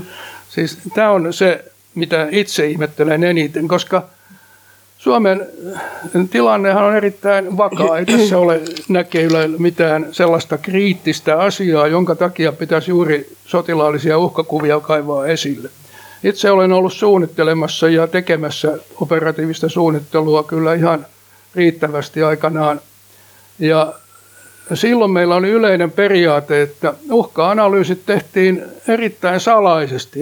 Ne tehtiin tarkasti, mutta ei, ei niitä haluttu kenellekään kertoa ja toitottaa, koska niillä on oma propagandan vaikutuksensa, että ne alkavat elää niin kuin omaa elämäänsä. Ne pistettiin kassakaappiin päivän päätteeksi ja sitten seuraavana päivänä jatkettiin. Ja joka hetki oli kuitenkin hyvin tarkat uhka-analyysit olemassa. Ja äh, se, nytkin on annettu itse asiassa eilen ja tänään niin sattunut korviin muutamia puheenvuoroja tai tekstejä, että annetaan se kuva, että ikään kuin Suomessa ei olisi ollenkaan huolehdittu puolustusvalmiudesta. että tänne tulee jotakin vihreäpukuisia ihmisiä noin vaan ja rupeaa valtaamaan Suomessa. Siis täydellisen älytöntä juttua, joka ilmeisesti johtuu siitä, että mitä paukkupäisempi mielipide, sitä helpommin se menee mediassa läpi. Tämä on vaan ikävä kyllä sellainen tuntuma. Niin, näistä uhkakuvista sen verran, kun otin sen tuossa esille, tai on tuossa esitteessäkin on esillä, niin niistä kuitenkin tuolla kansan keskuudessa niin tuota keskustellaan koko ajan. Ja sitten tietysti se on se kysymys, että mistä ne sitten tulee, ne ajatukset, että niistä suu sitten on auki ja sanoo ja tulee. Niin jostain ne täytyy kuitenkin aina tulla, ja mistä muualta ne tulee kuin mediasta. Tämä on ehkä nyt se, mistä mä sanoin just äsken, että, media että, että, niin, että, että media ei ole irrallaan yhteiskunnasta eikä yhteiskunta mediasta. Että ei voi, ei media ei ole mikään tämmöinen hirviö, joka kehittää jotain asioita tyhjästä. Se, on, se on jännä niin kuin ajatus. Media enemmänkin, mä voisin ajatella sellaisena kaikukoppana, joka jollain tavalla resonoi ja vahvistaa jotain tiettyjä asioita. Ja ihminenhän on tämmöisiin katastrofiajatuksiin hirveän mielellään tarttuva e-, eläin ja, ja, ja tota, myös viihdettä hakeva eläin ja, ja tykkää katsoa kauhuleffojakin ja jännityskirjoja lukee. Et siinä on ehkä vähän semmoinen samantyyppinen. Mä olisin enemmänkin kiinnostunut itse semmoisesta niin kuin, ähm, tavallaan ilmiöstä, joka liittyy semmoiseen, että miten media esimerkiksi isontaa jonkun ilmiön mittakaavaa ja pienentää toisen mittakaavaa ihan vaan sillä, että se nostaa tiettyä asiaa esiin, ei välttämättä millään valheellisella tavalla, vaan ihan sillä niin kuin määrällä. Ja mun esimerkki tulee nyt tietenkin tästä maahanmuutosta ja pakolaisuudesta, koska se mua kiinnostaa. Mä just eilen luin yhtä artikkelia, jossa törmäsin tämmöiseen, tämmöiseen tota lukuun. Mä oon hirveän huono luvuissa, joten kirjoitin sen ylös. En, nyt itse en ole tarkistanut näitä lukuja, mutta sille seinälle nämä varmaan menee. YK on pakolaisjärjestön budjetti vuonna 2016 oli noin 3,5 miljardia. Naton budjetti jäsenmailta vuonna 1916, 2016 oli noin 918 miljardia. Kumpi näkyy enemmän meidän lehdistön lööpeissä, uhka, joka tulee maahanmuutosta ja, ja tota niin, näistä pakolaisvyöryistä ja pakolaiskriiseistä ja, ja kumpi sitten näkyy esimerkiksi. Ää, mun mielestä voisi ottaa vaikka esiin sen, että kuinka paljon rahaa menee ää, sotilaalliseen varustautumiseen, kuinka, paljon, kuinka suuri uhka se on yh, ää, ilmastolle, kuinka paljon, minkälaiset se ilmastovaikutukset on koko niin kuin, ää, maailman armeijoiden ylläpidon ja, ja, ja kaikki tämmöiset. Että näitä voisi e-, esimerkiksi joskus laittaa vähän kontekstiin näitä asioita. Tämä on semmoinen niin mediakritiikki, mikä mun kannalta tulisi. Ei, ei tämmöinen, niin kuin, että hirveä, että nyt media keksii asioita, vaan media freimaa asioita media esittää asioita, se laittaa niitä kontekstiin. Tämä olisi niin kuin, tämä on ehkä taas tämmöinen tyynnyttelevä historioitsijan kommentti. Joo, Esa Ylikoski. Kyllä, varmaan media niin kuin moninkertaistaa sitä tietyllä tavalla, että syntyy tämmöisiä mediailmiöitä, mutta että, tota, kyllä mu, mu, minun käsitykseni mukaan sillä, sillä tota, että Venäjästä luodaan vihollista – uhkakuvaa niin voimakkaasti kuin sitä on tehty kymmenen tai erityisesti vi, vi, viimeiset viisi vuotta. Eli siis, niin, niin sillä on toki kaikenlaisia taustavoimia, poliittisia puolustusministeriössäkin ministeristä alkaen ja, ja tota, moni, monilla niin kuin tahoilla. Myös Ilkka Kanervan esiintyminen viimeisen kahden päivän aikana on mun mielestä ollut, ollut tota, toisaalta vähän vastuutonta ja toisaalta aika populistista tota, vetoa, että ihmettelen sitä myöskin puolustusvaliokunnan varapuheenjohtajana varapuheenjohtaja taholta. Eli, siis, eli kysymys on siitä, että minä näen historiallisesti katsottuna, että siis tässä tota, käydään semmoista Venäjä-vastaista kampanjaa, jolla on siis monipolvisia motiiveja myöskin aseteollisuudelta ja sitten tämä poliittisesta liittoutumisesta ja sillä on myöskin kansainvälisiä vaikuttajia. Eli ei me olla niin kuin irrallaan myöskin erilaisista, erilaisista tota kansainvälisistä vaikuttajista Suomeen ja suomalaiseen mediaan. Että, että kyllä tota, minun vaikutelmani on, että et, et, et Venäjästä, Venäjästä puhuttaessa erittäin hallitsevana piirteenä on tämä, tämä tota vanha Elias Sivojoen lausunta, että ryssästä saa puhua vain hampaat irvissä. Hammasta purren. N- Hampaa, no sekin hampaa Se taisi olla sen pamfletin nimi. Joo, Eiköhän se ole sama. taitaa olla. Joo, niin tuota, et se, se on, ja se tota, sitten tietysti ihmiset, nuoret ja muut, jotka niin kuin, ikään kuin syntyy siihen, niin ei tietenkään niin kuin tajua siinä mielessä, että vesi on lämmitetty.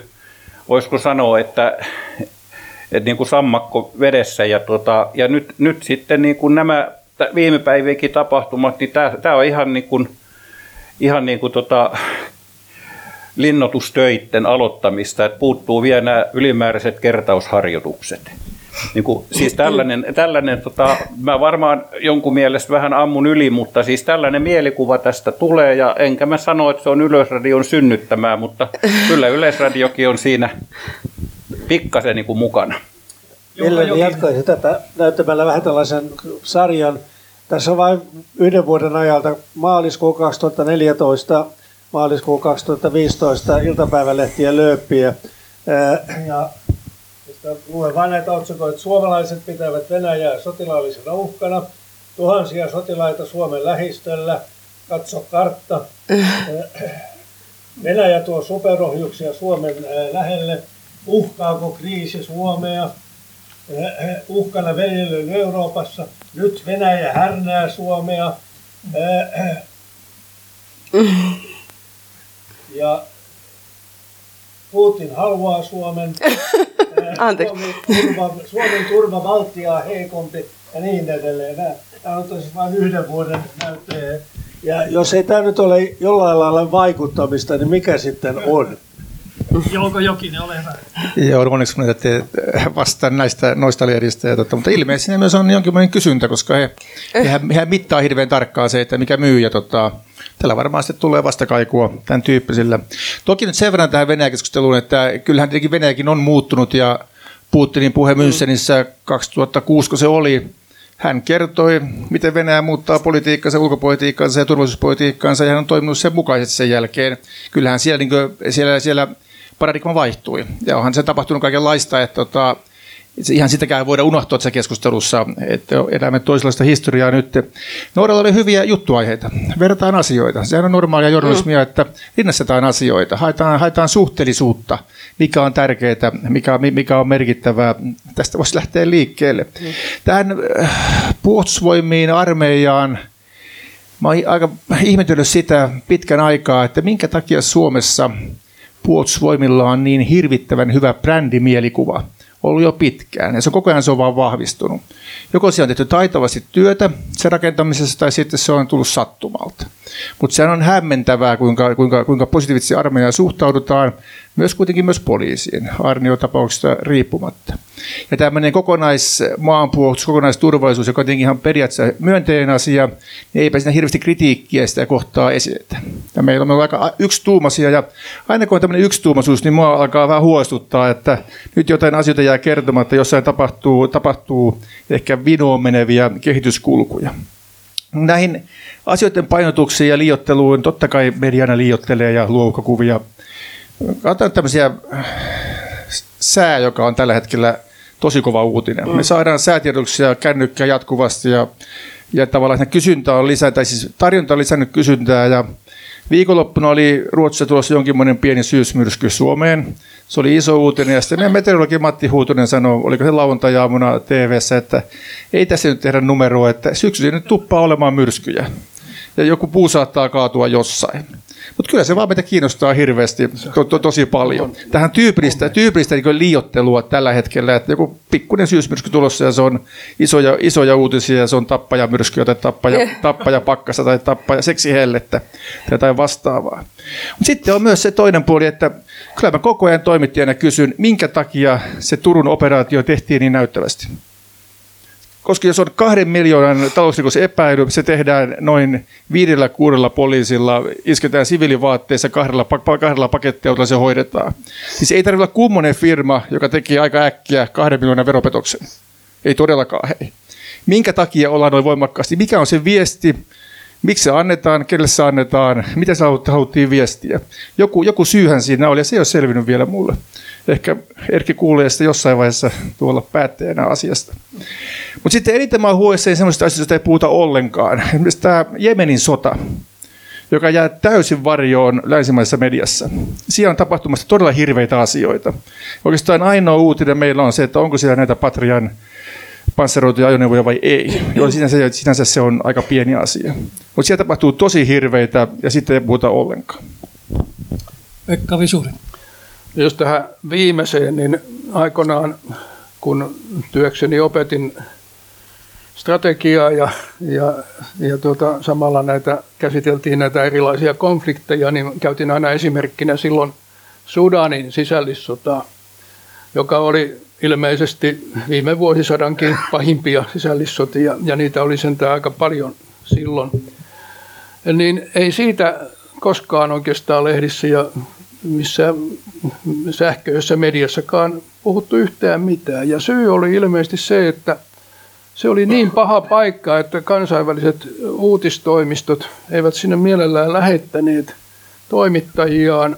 Ja jos lähettikin, niin annettiin ohje, että älkää nyt sitten tuota, hirveästi revittäkö tästä, että muuten me joudutaan ottamaan kantaa täällä siihen. Ja siellähän kuoli eh, ihan mahdottomasti ihmisiä, eikä se ole vieläkään rauhoittunut, mutta se on vain tyypillinen esimerkki sellaisesta, että Jemen on vähän sama tapainen ilmeisesti, että on niin paha paikka, että ei mielellään siitä kauheasti kerrota. Näistä kahdesta syystä, että se on vaarallinen toimittajille ja toiseksi, että jouduttaisiin ottamaan enempi kantaa, että se, se on hillinnyt sitä.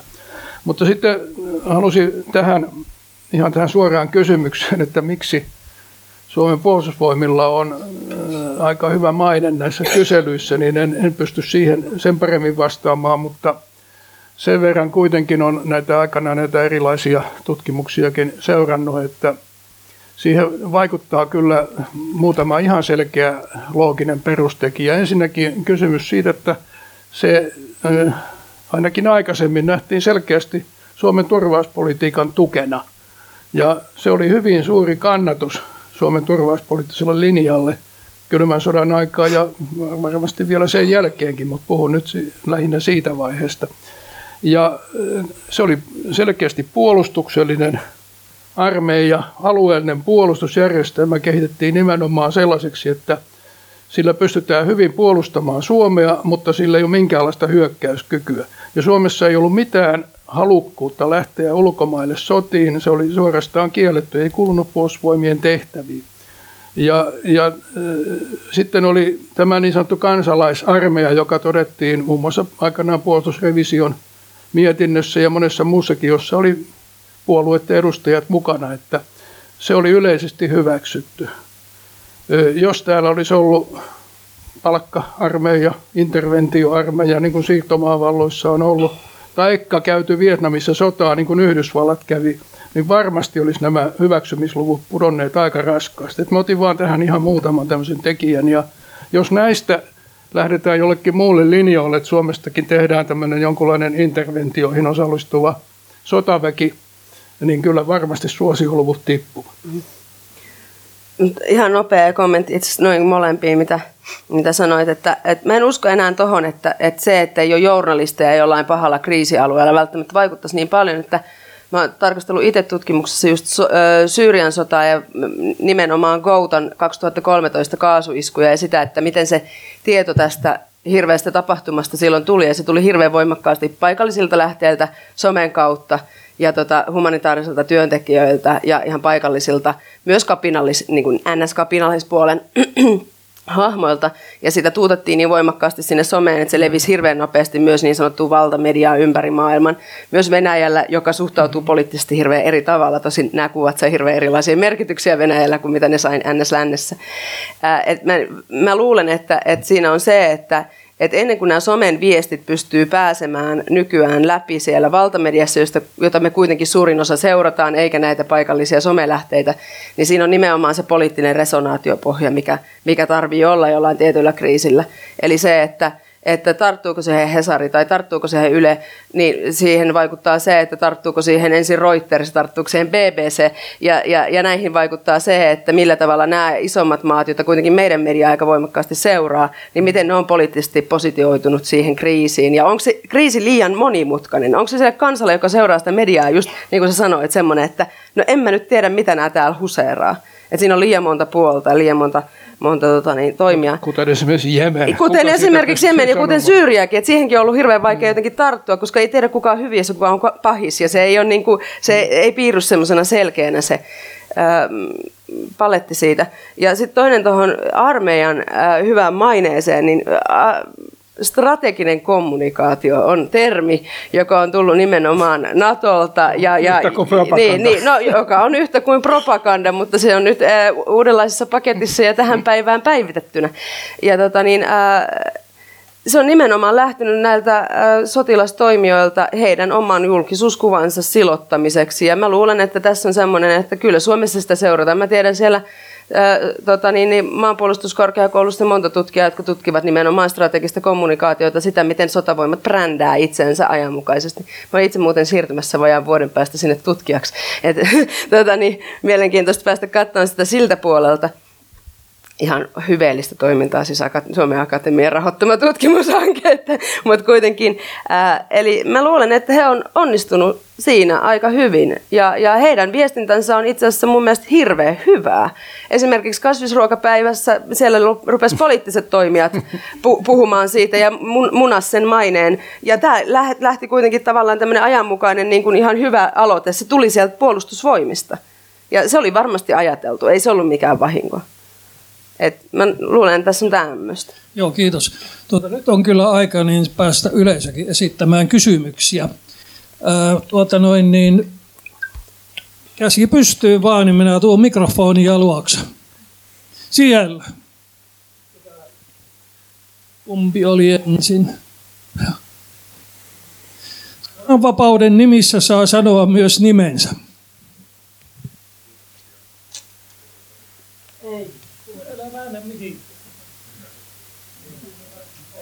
Ei kuulu.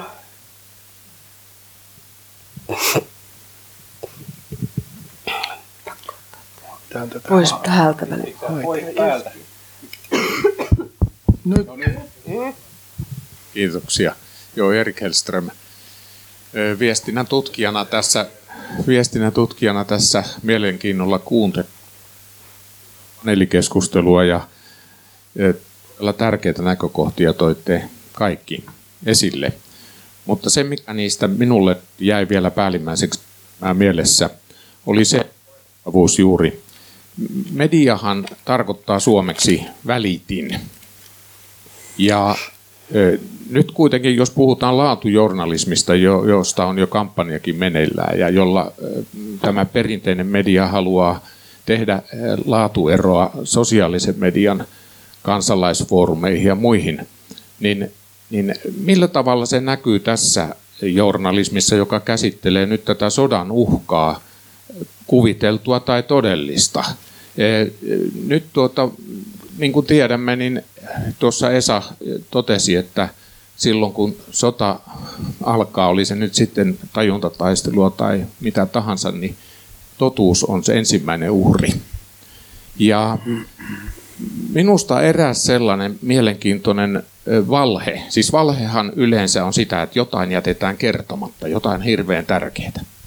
Niin miten se näkyy päivän journalismissa, kun ajatellaan nyt tätä just uhkakuvaa, mitä meille on luotu Venäjä naapuristamme, niin johdonmukaisesti kaikki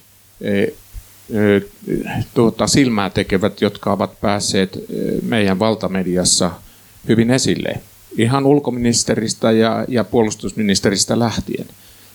Kaikki aloittavat historian vuodesta 2014, jolloin Venäjä aktivoitui länsirajoillaan ja tapahtui nämä Krimin ja Ukrainan tapahtumat.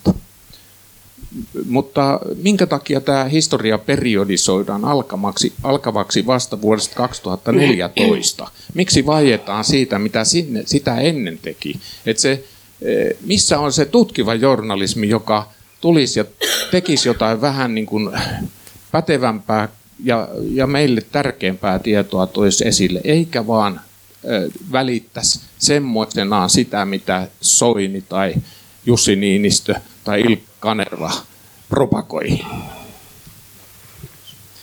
Tuota, seuraa. Otetaan nämä kysymykset tästä kolme neljä ja sitten paneelit saa vastata. Sopiiko näin? Kyllä se sopii. Kiitos. Kuuluuko tämä? Kiitos paljon. Mä tuota oikeastaan vaan e, totean, että tämä on mulla ollut semmoinen opintotilaisuus, tämmöinen aikuis- tai vanhuusopintotilaisuus. Tämä on ollut erittäin mielenkiintoinen, enkä lähde kommentoimaan näitä erikseen, vaikka mä ole kaikesta ihan samaa mieltä.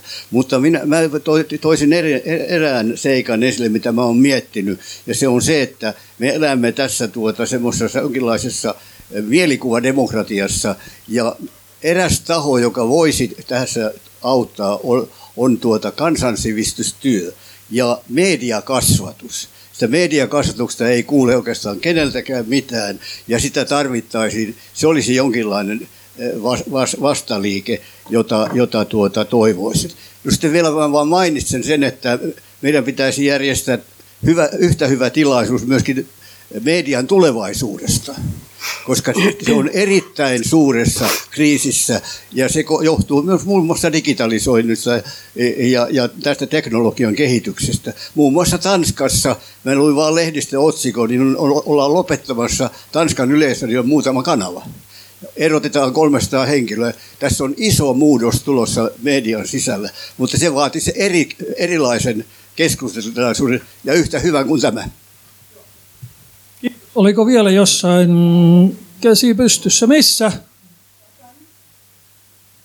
Ai siellä. Minä juoksen sinne.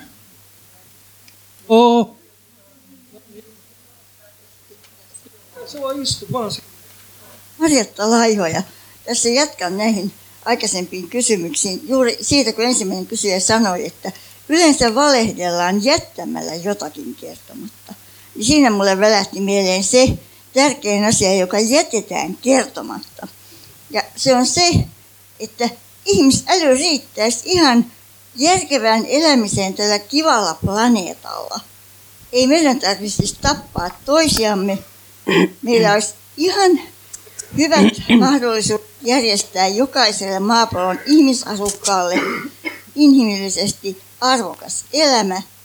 Ja se ei mitenkään romuttaisi tätä kapitalistista systeemiä. Vapaa markkinatalous voisi hyvin pyöriä siinä yläpuolella, kun hallinnolla varmistettaisiin, että jokaisella ihmisellä on leipää ja katto pään päällä ja tämmöiset minimimahdollisuudet elämiseen. Mutta sitä kai meidän päättäjät pelkää, että ihmiset, joiden ei tarvitsisi kervistellä arjen välttämättömyyksien saamiseksi rupeaisi ajattelemaan ja hoksaamaan, että hei, meillä voisi olla kaikilla kivaa. Me voitaisiin pitää huolta tästä ekosysteemistä mahdollisimman moninaisena. Siitä varmasti suuri osa tuhoutuu jo sillä, mitä me on tehty. Mutta mä toivoisin, että media ottaisi semmoisen kannan, ainakin se media, katsooko se sitten vasemmalta tai vihreältä vai mistä, joka on sitä mieltä, että vaihtoehto on olemassa. Ei meidän tarvitse mennä mukaan tähän pelotteluun ja ruveta pelkäämään kuviteltuja uhkia, vaan voidaan joka kohdassa niin kuin sanoa tai esittää kysymys, että ei, eihän ihmisälyyn sovi tommonen, että nyt pistetään vaikka 800 miljoonaa puolustusmenoihin ja sitten sosiaali huoltotakkua niin, että ihmiset kuolee nälkää ja kerjää kohta ihan niin kuin 1800. humanistisesta vuorosta ja tarvitaan lisää. Oliko vielä käsi jossain pystyssä? Oli montakin. Ja mitä lyhyempi kysymys, niin sitä useampi pääsee kysymään. Missä oli? Kuka oli?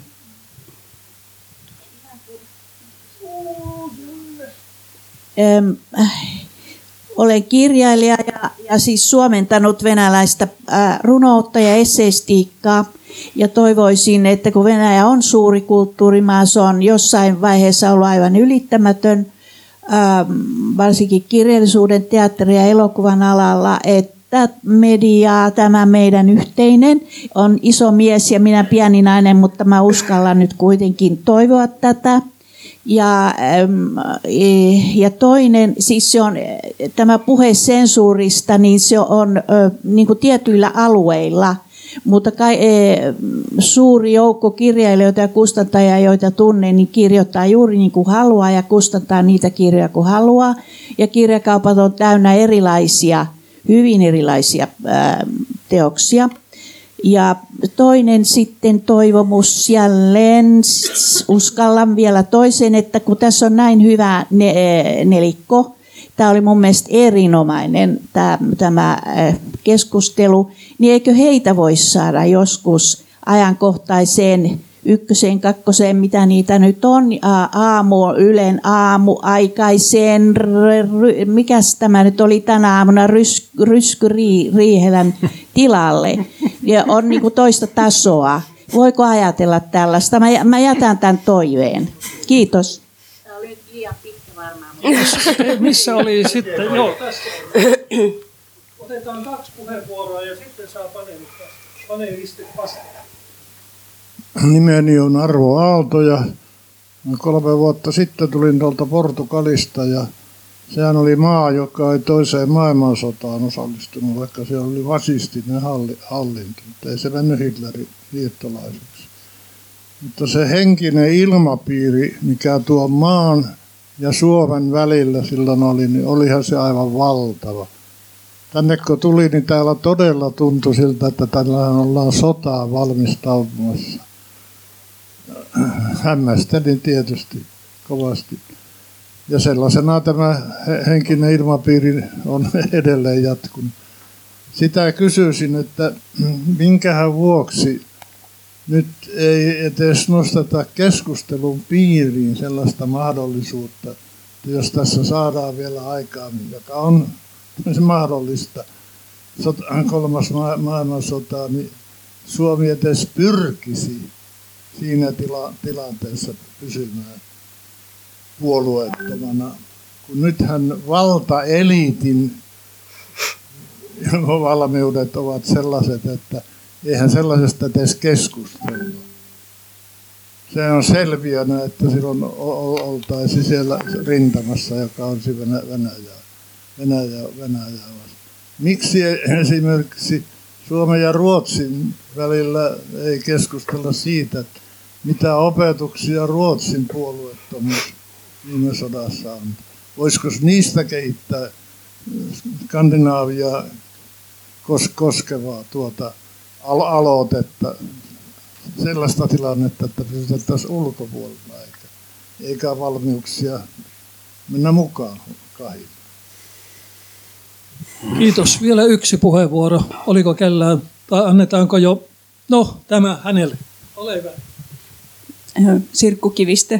Tota, minä ajattelin, että onko näissä media-asioissa myös semmoinen, että kyllästytään johonkin, niin kuin, että pitkään jatkuviin, jolloin sitten ne jää niin kuin puhumattomiin. Että työskentelen niin kuin palestiinalaisten kanssa, niin he aina sieltä toivoo, että kun käydään leireissä, että, että kävijät kertoo sitten omissa maissaan, mutta aika vaikea on kertoa, kun ei se ketään kiinnosta. Kiitos. No, panelistit varmaan kynä sauhuten merkkasivat ylös, mitä kysyttiin. Kuka haluaa aloittaa? No, huhu. Huhu. Noora Kotilainen aloittaa. No justiinsa. Tässä tuli aika paljon kaikkea laatumediasta ja sodan uhasta. Toi Venäjän uhkakuvista en sanonutkaan aikaisemmin jälleen tämä tämmöinen tyynnyttelevä.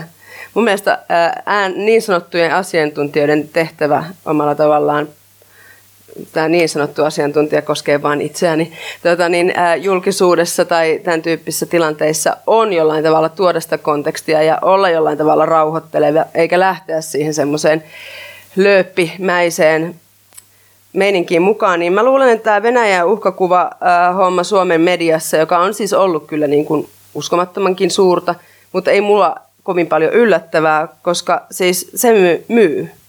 Se on selvää, että tässä maassa on hirveän suuri määrä ihmisiä, joita se jollakin tavalla kutkuttelee. Ja, ja meidän historia selvittää sitä myös hirveän paljon.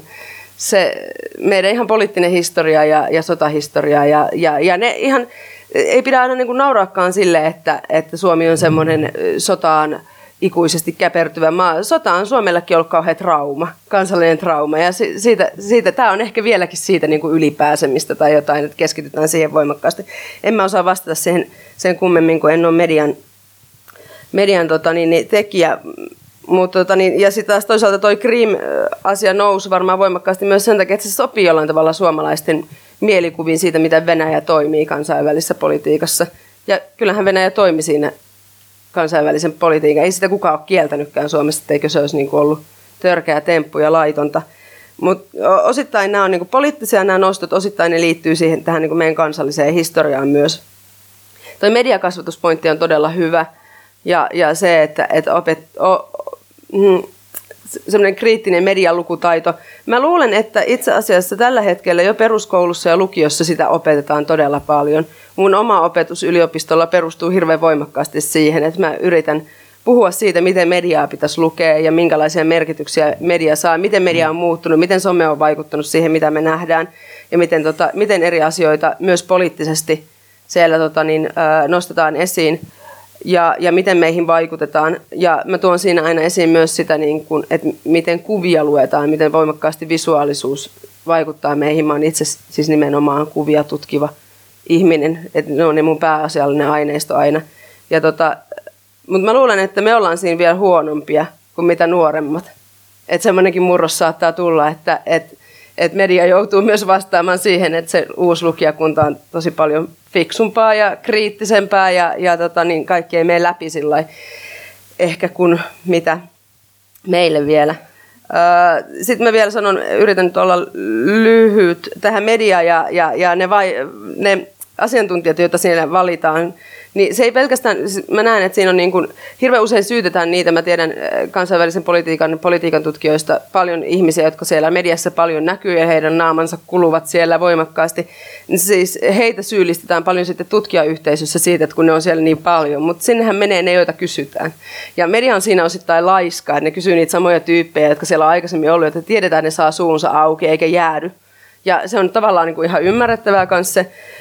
Mutta se on myös kyse siitä, kuka lähtee. Et mä tiedän myös yliopistolla, siskoni on siellä tiedottajana ja se on silleen, niin kukaan ei suostu lähtemään. Et siellä on myös paljon niitä ihmisiä, jotka ei vaan niin kuin, suostu. Minä en ole juuri tätä tutkinut. Ja mä oon itse kanssa vähän niin kuin sillä kannalla aina välillä, että, että se vie ihan hirveästi aikaa myös sieltä omalta työltä, että ei sinne niin kuin ihan jokaisen aamu välttämättä, jos ei se ole just sitä niin kuin omaa hommaa, niin en ole kauhean innokas edes välttämättä lähteen. Tietysti jos se on oma asia, niin kuin esimerkiksi tänään, niin silloin ilolla puhun. Mutta semmoinen niin yleinen puhuva pää, niin se on monesti se, mikä tutkijasta tehdään, ja se ei palvele välttämättä kenenkään tarkoitusta. Öö, ehkä se riittää nyt sitten tästä. Niin. Pekka Visuri, haluaako jatkaa? No niin, tässä oli ensimmäinen kysymys, miksi aloitetaan vuodesta 2014. Tämä ilmeisesti tarkoitti myöskin vähän laajemmin, että miksi propagandan teko aloitetaan aina jostakin sellaisesta asiasta, joka on itselle edullista. Eli joku prosessi on kestänyt vaikka 50 vuotta, se on ollut monia vaiheita ja se on vähitellen kehittynyt johonkin, niin se otetaan täsmälleen sitten siitä, joka jostain syystä on itselle edullista nostaa esille. Tämä on aivan tyypillinen propagandan perusasia. Ja tähän liittyy toinen ongelma, miksi ei kehystetä. Tutkimuksessahan on aina ehdoton vaatimus, että pitää se probleema, kysymys kehystää – yleiseen kehykseen, teoriaan sekä sitten historialliseen kehykseen, että miten tähän on tultu ja miten, miten se sijoittuu kokonaisuuteen. Jälleen tyypillistä propagandatekstiä, jota kuultiin tänä aamunakin kyllä radiosta oikein raskaasti puoli yhdeksän aikaa, oli, ettei kehystetä lainkaan, vaan ladotaan omat mielipiteet peräkkäin, jotka on ihan, ihan selkeästi vain propagandamielipiteitä.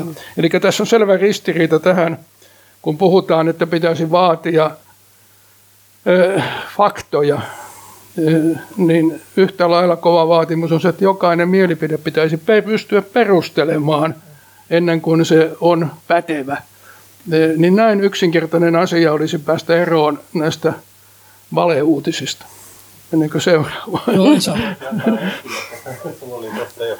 Mitä? Joo, ole hyvä. Mitään historiatutkimusta tai historian tarkastelu ei voi aloittaa yhdestä vuosiluvusta. Mm. Ei 2014, 1991 tai 1945 tai 1917, vaan totta kai pitää, kun ymmärtää se koko historian kulku, se on erittäin haastavaa, mutta mitä vähemmän sitä tietää ja tuntee, sen suurempi vaara on aina jäädä kulloistenkin historiallisten myyttien ja väitteiden vangiksi. Oli se sitten tämä 2014 tai eh, mikä tahansa. Ja tätä mä pidän muuten erittäin suurena ongelmana ja haasteena, ei vain Suomessa, vaan monissa muissakin maissa tämä historiattomuuden leviäminen. Mm. No, koulussa kyllä lisätään liikuntatunteja, milloin mitäkin, ja uskontotunteja ei saa koskea, mutta historiasta on, vedetään tuntia pois. Tämä on kyllä todellakin huolestuttavaa, ja kyllä sen seurauksetkin sitten eh, näkyvät.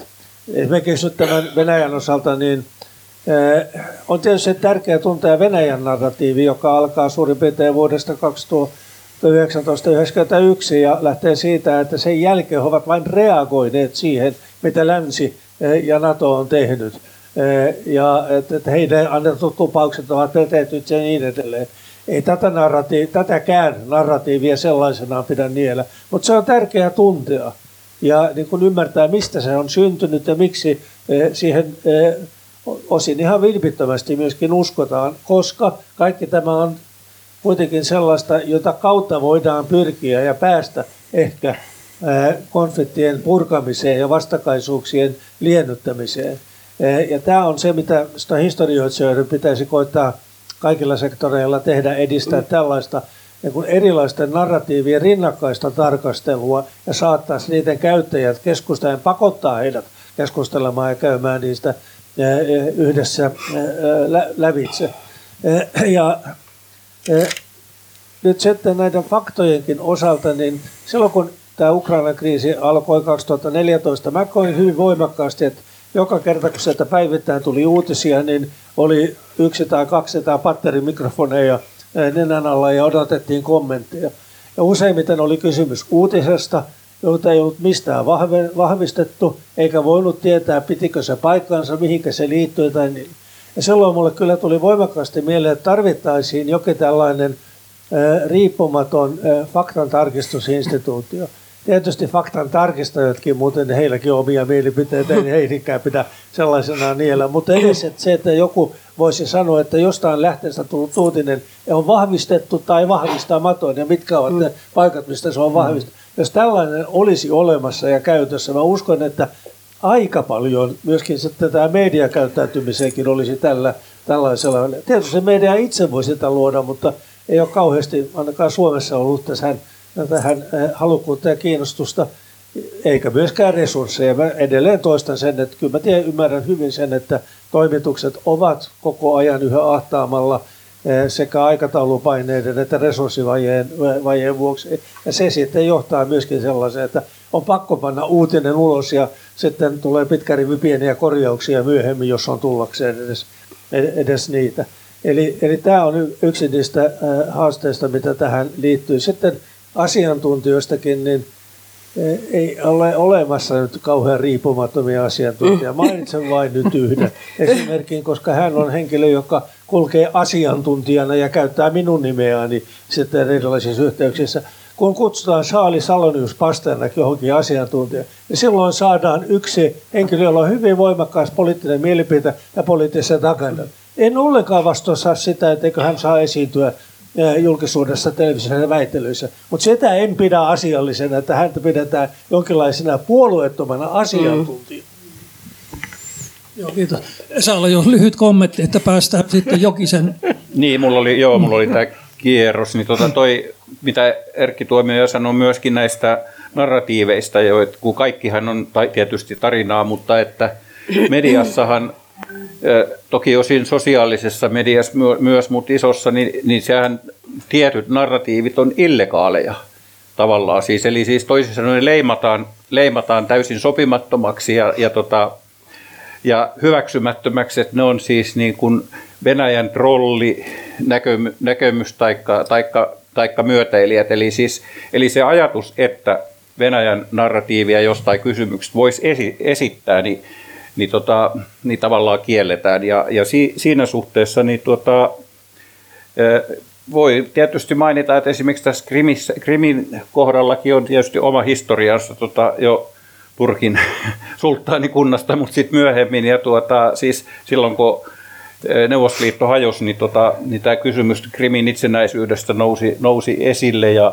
ja krimiläisilläkin on mielipiteet ja ratarilaisilla on mielipiteet ja, ja venäjän kielisiä, jotka siellä asuu, oli mielipiteitä. Eli, eli siitä, mitä tapahtui silloin 25 vuotta sitten esimerkiksi, niin ei puhuta ollenkaan, että, että, että tässä on, ja, ja, tai niin kuin sitten Putin sanoi, en sano olevani Putinin rolli, mutta Putin sanoi, että kaikki alkoi Kosovosta. Eli Venäjän narratiivissa on se, että, että näin voidaan tehdä, että lentokielto muutetaan pommituksiksi Libyaan tai, tai sitten tuota, Kosovon osalta, niin voidaan pommittaa Belgradia ja, ja, ja laajemminkin tuota Balkania ja Serbiaa, jotta tämä, tämä Kosovo voidaan irrottaa siitä. Eli siis tämän, tällaisia on, mutta sitten vielä ihan toi mediakasvatus on se, se haaste myös to, toimittajille ja, tota, ja sanoisin vielä, että tässä sotapropagandassa on sellaisia piirteitä, että jos se sota, yksi, yksi silmäisyys, jota tiettyihin sotiin, Jemenistäkin tietysti Saudi-Arabian muun, mutta Syyriaan, Irakiinkin ja näin edelleen, jos se tota, sama sensuuri olisi ollut 60-luvulla yhdysvaltalaisessa mediassa suhteessa Vietnamin sotaan, niin, tota, niin Vietnam olisi pommitettu kivikauteen. Eli siis tarkoitan sitä, että siellä niin kuin pääsi sellaisia välähdyksiä tulemaan. Siis kyllähän sielläkin oli sotapropaganda, siis varsin totaalista ja sitten oli ehkä onnenkantamoistakin, että pääsi välillä tapahtumaan, nousemaan esille tällaisia, mutta, mutta kuitenkin jotenkin sanoisin, heitin nyt kuitenkin tämän, että, että, että siis nyt sellaista, mitä Vietnamin sodasta pystyttiin kertomaan, joka vaikutti yhdysvaltalaiseen ja koko myös eurooppalaiseen nuorisoon, niin, niin tota, joka pääsi läpi, niin sellaista ei ole tavallaan tietyistä meneillään olevista sodista päästy kertomaan. Malta olla kommentoimatta, että kyllä se on hyvin tärkeää tämä sodan oikea tiedonvälitys, mutta kyllä ratkaisevinta oli siinä se, että Vietnamista tuli, alkoi tulla sinkkiarkuja, nuoria miehiä takaisin. Ja vaikka Neuvostoliitossa ei kerrottu mitään Afganistanin sodasta, niin siellä myöskin alkoi tulla mm. nuoria miehiä ja sinkkiarkuissa takaisin, ja se sen lopetti. Mm. No kyllä Vietnamistakin no niin. laajat alueet kivikauteen pommitettiin, ettei se nyt mm. ihan niin helposti mene. Okei, okay, nyt tuota aika rientää meille ja tuota, pitäisi sukeltaa vielä tuonne julkisen palvelun yleen ytimeen Jouko tuota, Jokisen alustuksella, mutta ihan lyhyt kommentti sulla oli vielä tähän. Sano lyhyt. Joo. Tota, sen verran tästä ää, ylipäätään informaatiosodan ja media, mediapropagandan ää, rakenteesta, että sen tunnistaa siitä, että meillä on hyvät toimijat ja meillä on pahat toimijat. Meillä on hyvä länsi, jolla on hallussa demokratia ja ihmisoikeudet ja päämäärät on hyvät ja, ja ylipäätään ainakin tarkoitusperät ja, ja tota, toiminta on hyvää. Ja ehkä joskus sattuu jotain pahaakin, mutta periaatteessa on hyvä. Sitten meillä on paha, paha Itä, meillä on paha Venäjä, Kiina, Venezuela, kaikki, jotka ovat siis länttä vastaan. Nämä ovat pahoja, nämä arvaamattomia ja tota, epädemokraattisia, joilla ei ole ihmisoikeudet hallussa ja niin poispäin. Tästä tunnistaa propaganda ja mun mielestä Yle on aivan, aivan tässä samassa – narratiivissa mukana. Eli hyvä, hyvä, me hyvä länsi ja ne pahat, pahat muut siellä, jotka vastustaa länttä. Ja sitten jos vähän suhteellistetaan, niin kellä on suurimmat, suurimmat sotabudjetit? No lännellä tietenkin, vaikka kuinka rajusti suuremmat. Ää, kenellä täytyy olla suurin infosotabudjetti? No lännellä täytyy olla, Yhdysvalloilla täytyy olla, jos on 15-kertainen sotabudjetti ylipäätään – verrattuna seuraaviin, niin tota, varmaan on myös infosota hyvin hallussa ja niin poispäin. Ihan lyhyesti vaan. Joo, kiitos. Julkisen palvelun Yle uudistuu. Mihin suuntaan Jouko Jokinen? Joo, ennen kuin heitän Jäänteen kanssa muutaman ajatus tai kysymyksen, niin ihan pieni kommentti tähän tämmöiseen niin aikakäsitykseen journalismissa. Niin tämä on ihan totta se, että tämmöinen niin viiden, kuuden, kymmenen vuoden takainen asia on hirveän hankala käsitellä journalismissa. Me ollaan päivässä kiinni tai siinä prosessissa, joka johti just tähän päivään, tai sitten me ollaan vuodessa 18. Käsitellään se niin perusteellisesti, että asia ei jaksa kymmenen vuoteen sitä vuotta edes miettiäkään. Meillä on tämmöinen, siis, että joko me ollaan niin ihan siinä hetkessä tai sitten tosi kaukana. Mutta se väli jää usein käsittelemättä. Ja siinä jää tämmöisiä, että sitten okei, se on sitten vuosi 14 tai joku muu, mistä lähdetään liikkeelle. Mutta onneksi tota sitä tilannetta paikkaa Suomessa ainakin hyvin kirjat. Tässä on kaksi kirjailijaa, kirjailijaa tänään, eilen, tai tänään, vai eilen tuli tuo Erkki Tuomiojan päiväkirja, että se on niin lähihistoriaa parinkymmenen vuoden takaa. No se on vähän kauempaa tulee sitten tämä, niin tämä, tämä saksalaiskirja, mutta kuitenkin. Ja tällä hetkellä niin poliittinen kirjallisuus Suomessa niin aika hyvin paikkaa sitä, sitä semmoista ajan, ajan kuilua, mikä selkeästi jää journalismiin. Ja tällä hetkellä arvioidaan esimerkiksi presidentti Niinistön toimintaa monilla, monilla teoksilla hyvin monipuolisesti, mikä on minusta todella hieno journalismia. Se tuo oman kuvansa siihen, joka taas ei, ei lehdistä näy. Tota, joo, Yleisradio. Täällä on äh, hyvin vankkaa Yleisradio-osaamista ja kokemusta paikalla morjes vaan, että tota, et niin, niin, ja täälläkin on myös vieressä, niin jonka suvusta löytyy, löytyy yleisradio, yleisradiohistoriaa ja myös ehkä myös kuvaa sitä, että ihan niin kuin, niin kuin sä sanoit, että media on aina kriisissä, niin kuin se onkin. Sehän kuuluu, kuuluu median olemukseen ja yleisradiossa aina tuulee ja on värikkäitä aikoja ja pääjohtajat vaihtuu ja on, on kaikenlaisia, mekin tuotamme uutisia tähän maailmaan ja me tuotteita tulee myös tuottamaan totta kai tapahtuu. Ja mä en ole ollenkaan tästä median kriisistä niin hirveän huolissani. Mä olin paljon huolestuneempi 5-10 vuotta sitten. Et, et kun, kun tämmöinen globaali media, joka sitten tuli myös Suomeen hyvin voimakkaasti, itse samoihin aikoihin, kun alkoi tämä Wall Street-lama ja, ja ne, ne asiat, syntyi, syntyi, syntyi, syntyi tavallaan tämä sosiaalinen media siinä muodossa, kun se nyt tunnetaan – syntyi tällainen Applen tuoteperhe, joka muutti täysin median kulutusta, kulutusta ja monta muuta asiaa. Media meni mobiiliin, media digitalisoitui, tuli tämä kommunikaatio. Ja siihen vaiheessa media oli, perinteinen media oli aikalla hukassa. Mutta mä oon mun mielestä opittu toimimaan aika hyvin siinä maailmassa ja myös ja fiksulla tavalla ja tuottamaan sisältöjä tuonne digitaaliseen mediaan ja ne voidaan käyttää myös sosiaalisen median keinoja siinä. Eli aina ollaan kriisissä ja niin pitääkin olla. No sitten tämä peilaan tähän omaan taustaan. Mä vuoden ollut yleisradiossa töissä, noin suurin piirtein, ja sitä ennen tuolla, tuolla yksityisellä puolella tosi pitkään, pitkään useallakin työnantajalla.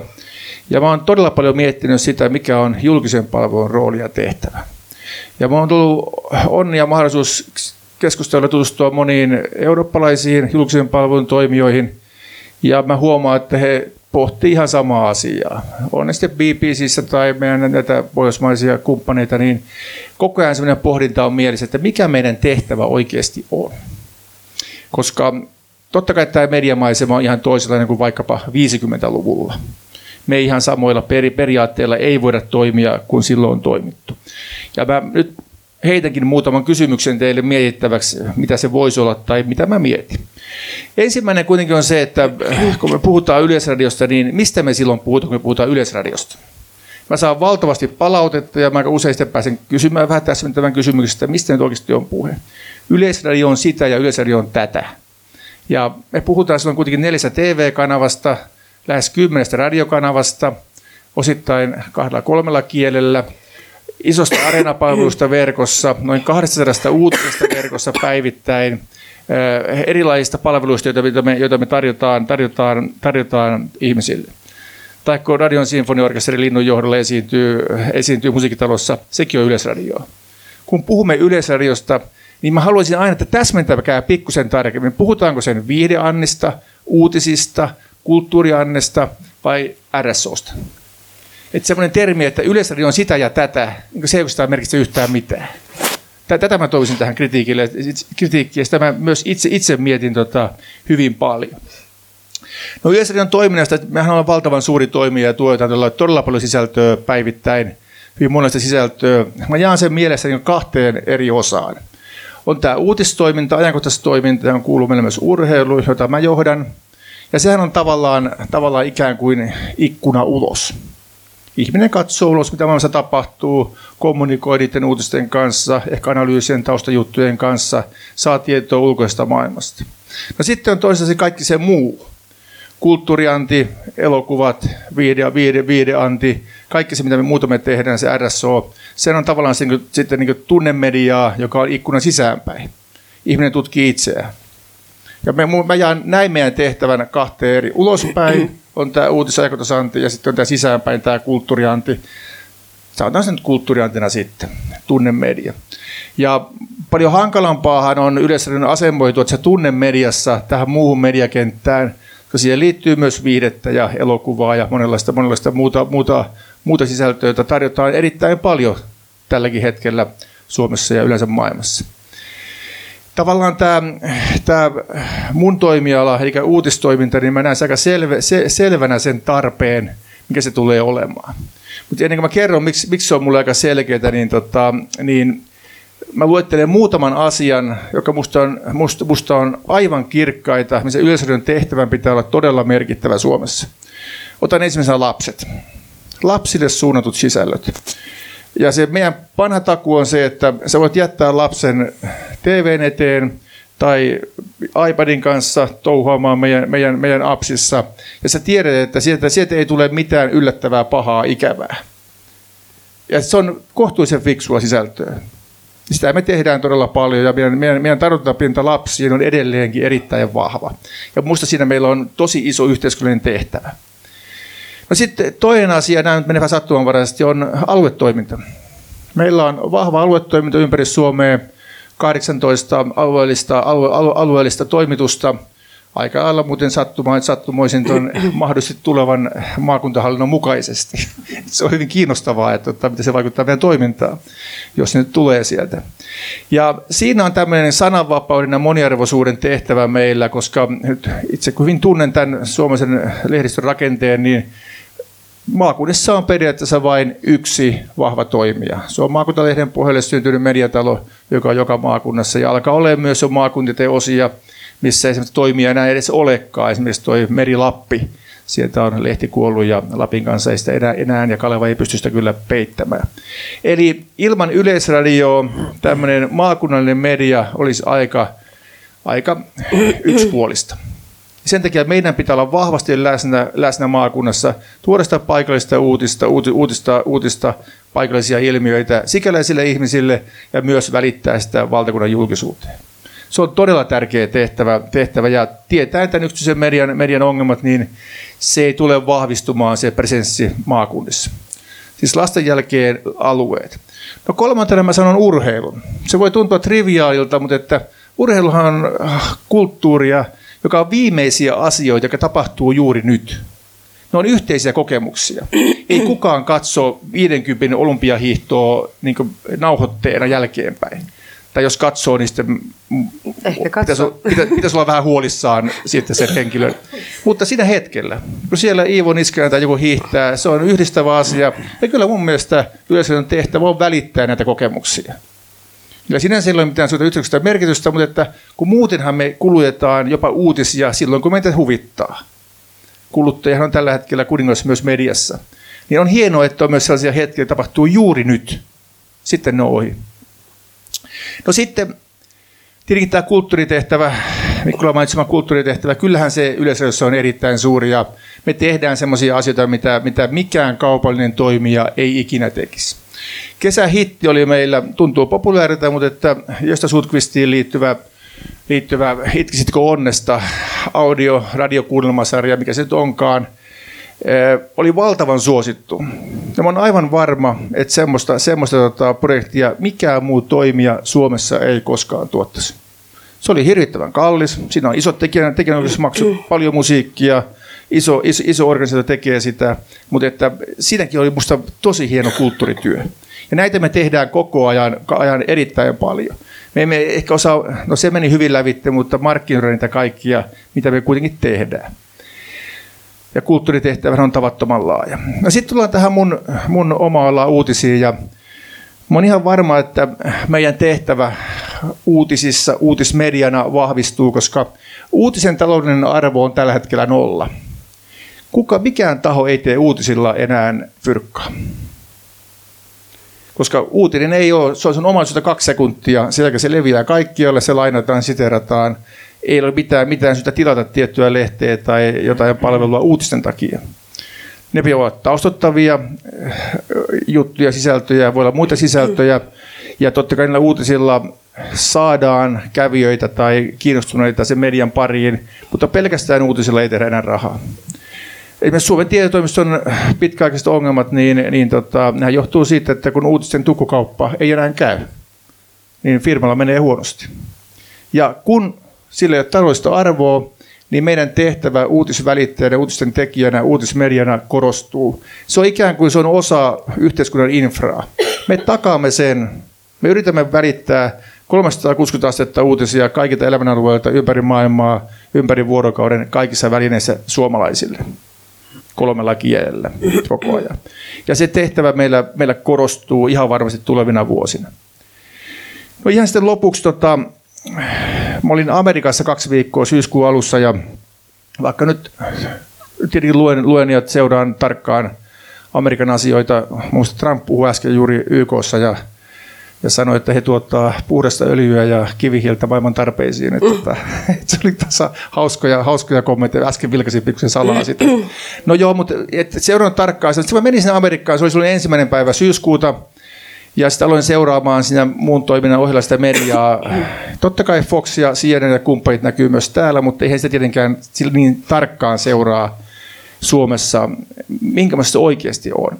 Ja saattoi olla vielä se hetki, silloin muutama viikko sitten. Siinä oli McCainin muistotilaisuus, siinä oli Kavanahin eh, kuuleminen alko, siinä oli New York Timesin nimetön Trumpin hallinnosta, hallinnon ilmeisesti, ilmeisesti henkilö Trumpin hallinnosta, joka teki sen nimettömän kirjoituksen. Eh, siellä tuli, Woodwardin kirja tuli ulos ja jotain muuta vastaavia asioita. Siinä sattui monta asiaa yhtä aikaa. Sitten mä seurasin, jos rintamannet on CNN ja sitten Fox, niin yhtäkkiä mä tajusin, että täällä on myös sota. Tämä on täydellinen sotatilanne. Ja mikä sodassa häviää, niin journalismi. Se oli kammottavaa seurata. McCainin siunaustilaisuudessa tehtiin politiikkaa. Se oli aivan puhdasta politiikkaa. Ja taas Foxin puolella sitä ei noterattu ollenkaan kuin tapahtumaa.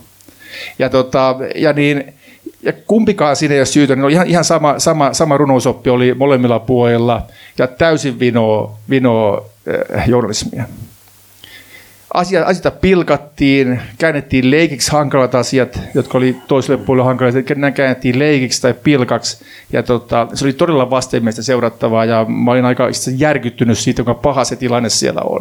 No sitten juttelin paikallisten ihmisten kanssa ja ne, niin kuin, mutta ne on, niin kuin, ne on kyllästynyt ja jotenkin odottaa, että tämä asia tästä, niin kuin, tästä, tästä tota, valkenissa paranisi, ja, mutta musta nyt tuntuu, että se menee vielä pitkään paljon huonompaan suuntaan. No mitä opetuksesta nyt tulee, niin ainakin se, että me ei Suomessa saada päästää tilannetta tällaiseksi. Totta kai vastakkainasettelua pitää olla ja, ja pitää, olla, pitää, pitää, pitää väitellä ja olla eri mieltä ihan, ihan rohkeasti, mutta tämmöinen tympeä julkisuus, jossa journalismin ihan alkeelliset perusasiat unohdetaan, niin se, siihen tilanteeseen me, me ei saada koskaan täällä täällä päätyä. Ja siinä ihan varmasti medialla ja erityisesti yleisradiolla tulee olemaan, olemaan tosi iso tehtävä. Ja sitten mä oon miettinyt sitä, että joskus ehkä viisi vuotta sitten niin aika paljon mediassa puhuttiin siitä, että pitää olla kova asenne, kun tehdään sisältöjä. Ja mikä siinä se asenne on välillä ihan paikallaan, mutta nyt kun miettii tätä yhteiskunnallista ilmapiiriä, niin jos meitä jotain asiaa ei puutu, niin kyllä asennetta tässä maailmassa on ihan tarpeeksi ääri, ääri, äärimielipideitä ja asennetta riittää, riittää myös ilman mediaa. Ihan, ihan riittävästi meistä riippumatta. Sitähän on niin maailman väärällään. Eli kyllä tämä tällainen rakentava journalismi, konstruktiivinen journalismi, josta on paljon puhuttu viime aikoina, jota aika paljon tehdäänkin, niin kyllä mä näen sen tien siellä puolella, että se on enemmän sitä sillanrakentamisen yrittämistä, dialogin synnyttämistä, alustana toimimista erilaisille asioille. Ja ehkä sillä pystytään myös välttämään tämmöinen äärimmäinen vastakkainasettelu, joka tällä hetkellä Yhdysvalloissa, Yhdysvalloissa on meneillä. Sitten vielä ihan lopuksi, niin tota, mä oon vuosikymmeniä ollut sitä mieltä, kun on kuitenkin kohtuullisen suurissa mediataloissa ollut töissä, että, että me tehdään vähän tämmöitä one size fits all, eli me tehdään hyvää sisältöä ja se kelpaa kaikille. Ja tämmöinen laatusisältö, niin että kyllä sitä vaan uskoo siihen ja tekee sitä, niin kyllä se kauppa se tekee. Ja nyt mä oon tota, tässä vanhoilla päivillä alkanut pikkuhiljaa kyllä kääntää kelkkaa, niin ei se mene niin. Maailma on, niin kuin sä sanoit, tämä on kuitenkin peilikuvaa, heijastumaa, kaikua. Maailma on pirstaloitunut. Meillä on erilaisia median kuluttajaryhmiä, jotka ei enää toisiaan löydä. Ilta TV-uutisten keskikatsoja ikä on 64 vuotta. Hienoja ihmisiä, 64 vuotta. Ja siellä on totta kai se on 700 000 joka ilta, niin siinä onhan siellä kymmeniä tuhansia nuoria ihmisiä. Mutta ihan selvä on, että Yleisradio ei tavoita puoli yhdeksän uutisten kautta nuorempaa väestöä. Ja se nuorempi on alle 40-vuotiaat he. Mm. Eli ihmisiä, jotka voi olla isovanhempia jo kohta. No, Oh, please. Teoriassa. Mutta et, et, meidän pitää varmaankin, tai ei varmaankin, meidän pitää kohdentaa vähän tarkemmin meidän, meidän sisältöjä niin eri kohderyhmille, jotka tietenkään ei mene iän mukaan, vaan ne menee ihan muilla, muilla periaatteilla. Tämmöinen opi, tämmöisen opimme on tässä vielä nielasemaan vanhoilla päivillä, niin että, että, että pitää differoida, pitää hakea kohderyhmiä, vaikka se kuulostaa vähän markkinoinnilta. Mutta semmoiseksi se maailma on mennyt. Oikeastaan tässä niin muutama ajatus siitä, miten mä näen Yleisradion tulevaisuuden ja vähän median tulevaisuutta, tulevaisuutta enemmänkin ja tosiaan enemmän kysymyksiä kuin julistuksia. Kiitos. Tuota, ihan pieni kysymys tähän. Sitten näitä muita kysymyksiä tässä kyllä tulee. Mä oon julkisuudessa, taas julkisuudesta lukenut joskus tuota sun ajatuksia, että tuota, sä oot kriittisesti suhtautunut tuohon yleveroon niin tuota, mikä olisi sitten vaihto, sun vaihtoehto tälle Ylen, Ylen rahoittamiselle? No ei sillä oikeastaan ollut vaihtoehtoa tässä tilanteessa ja ymmärrän hyvin, miksi ylevero mentiin, mutta siinä on sellainen ongelma, että tällainen ylevero, se ei synnytä asiakkuutta ei siis, sä et valitse silloin sitä ja siis äh, parempi, että ihminen pääsi valitsemaan jollakin tavalla, että mä haluan olla yleisradion asiakkuus. Ja siinähän mielessä toi lupakäytäntö oli tavattoman hyvä. Että jos sä nyt haluaisit yleisradion sisältöjä kuluttaa, niin sä maksoit TV-luvan. No totta kai se on täysin mahdoton tapa nykyajassa, mm. täysin mahdotonta. Ja eikä, mä, enkä mä keksinyt veron tilalla mitään parempaakaan. Mutta asiakkuuskokemuksen takia mä oon sitä kritisoinut. Okei. Okay. Esa. Joo, kiitos tuosta alustuksesta. Kansanradioliitto on, on tosiaan Yle, Ylen puolella ollut koko historiansa aikana ja, ja vaatinut ja toivonut sen kehittämistä mediakentässä ja sen, sen aseman, aseman tota edistämistä. Ja tota, nykytilanne tietysti, kun myös tämä kaupallisen median osalta, niin voidaan nostaa kysymyksi niin ajankohtaisena teeman mukaan myös sen omistuksesta, että jos Alma Media ja, ja, ja Sanomat ja muut, niin se, nehän on myöskin yhä enemmän ulkomaisessa omistuksessa, ei ehkä venäläisomistuksessa, mutta joka tapauksessa niin, niin tämä kysymys ehkä tematisoituu myöskin, ja kun Kansanradioliiton lähiradio toimii ka, tota, paikallisradiokentässä, niin tuota, siellähän myöskin sitten tilanne on se, että näistä paikallisradioista tota 90 prosenttia on kansainvälisten mediataloketjujen omistuksia. Se, siinä mielessä sanoisin, että et, et kyllä niin kun valtiovallan ehkä näissä toimiluvissa pitäisi kuitenkin säilyttää myös ihan selkeät niin kuin vaatimukset myöskin kaupalle, niin kuin MTVlle ja Neloselle ja näille varsinaisille, jotka siis TV-kanavilla toimii. Siis sitten sosiaalinen nettihän on sitten oma, oma lukunsa, mutta niin, niin tota, tällainen voisiko sanoa journalistinen, journalistisen lähestymisen vaatimus. Eli siis se, että, että toisin kuin Helsingin Sanomat tai Aamulehdet, jotka voi, voi tota, ottaa tietyn kannan tiettyyn poliittiseen, suomalaispoliittiseen ja, ja turvallisuuspoliittiseen ja ajaa jotakin asiaa oman haluunsa, niin tota, näiden ei pitäisi voida tehdä sitä. Ja, ja tietysti tämä esimerkki, mitä kerroit Yhdysvalloista, jossa, jossa tota, näiden medioiden omistajat voi niin kuin sanella ja ottaa tämän kannan ja johtaa siihen sisällissotaan, joka siellä, nyt infosisällissota, joka siellä myös on kansainvälisen toiminnan lisäksi. Et se, se, mitä mä vielä palaan ihan niin kuin, et, eli, eli kiitoksena, eli ne on arvokkaita asioita, mitä pitää myös niin kuin kehittää ja edistää ja haasteita on, Mutta sitten se, mitä mä viittasin, että kun, kun, kun sitten sosiaalisen median lisäksi ja kun sitten on tämä, tämä melko kapea yhteisö- ja kansalaismediatoiminta, niin sitten tämä, että miten tota journalistisella puolella tämä kansalaisyhteiskunta ja kansalaisjärjestötoiminta tematisoituu. Esimerkiksi niillä on tärkeitä agendoja, siis Suomessa on valtavasti loppareita, jotka tota, enemmän tai isommalla tai pienemmällä rahalla ja mediatoimistojen kautta tuo asiansa esille, mutta sanoisin, että se kansalaisjärjestökenttä, johon yli kolme miljoonaa suomalaista osallistuu siis vapaaehtoistyöhön ja kansalaisjärjestötoimintaan, se ei välity Yleisradiossa eikä, eikä näissä muissa tota, siis näissä val, isoissa medi, medioissa riittävästi. Eli, ja varsinkin esimerkiksi nyt, kun po, tota, monet on jo pohjustamassa hallitusohjelma neuvotteluita, eli siis valtava loppaus muiltakin kuin perheyritysten liitolta, tota, joka oli kirjoittamassa hallitusohjelmaakin aikanaan su- säätytalolla, niin tota, tätä loppausta on, niin tota, jotenkin siis tuon, painottaisin tätä nyt, että tämä, tämä, laajan kansalaisjärjestökentän ja vapaaehtoistyön niin kuin agendojen esiintulo, että sehän on myös uutista, että kerrotaan, että meillä on niin kuin tämä, tämä, tämä, tämmöiset toiminnat. Näitä järjestöjä on sitten sektoreita, tässä tarvii alkaa luettelemaan, mitä, mitä eri juttuja tai niin kuin eri sektoreilla toimii, ja niillä on yhteistyöjärjestöjä, että sitä, sitä kun aika paljon kuitenkin kuuntelee sekä ykköstä että yle, Ylen aikaista ja näin poispäin, niin tuota, ei, ei kovin usein kuitenkaan nouse esiin. Ei muuta.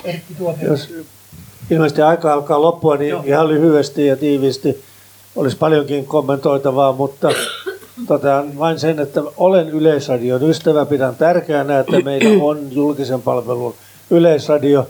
Ja en vaan voi muuta todeta, kun että olen jo vuosia vain todennut, miten Yleisradio tekee sen oman tukemisensa ja kannustamisensa yhä vaan vaikeammaksi omilla ratkaisuilla. Esimerkiksi jokainen kanavauudistus, mikä on tehty, niin on juuri minun kaltaisia ihmisiä vähentänyt kuulia ja katsojia kunnosta. Saako? Joo, joo Pekka vielä. Kiitos. Samanlainen kannatuspuhe, mutta mm. Mutta toivomus, että eh, julkisen palvelun media, yleisradio tai Yle, mikä se virallinen nimi onkaan nykyään, niin eh, se, sen tärkein tehtävä on tietenkin huolehtia siitä, että Suomen kansalaiset saa näiden kulttuurin ja viihteen ja muiden lisäksi niin, niin mahdollisimman pätevää tietoutta taustoittavaa tietoutta, ei uutisista niinkään väliä, niitä tulee joka tuutista, paitsi paikallisuutiset on sinänsä on, vaan taustoittavaa ja suhteuttavaa. Ja kun tuossa oli esimerkki amerikkalaisen median parin viikon annoksesta, niin voisin vastapainoksi panna saksalaisen median parin viikon annoksen ero on kuin yöllä ja päivällä. Saatte arvata, kumpi on se päivä. Siis siellä julkinen televisiotoiminta todella palvelee kyllä näissä asioissa.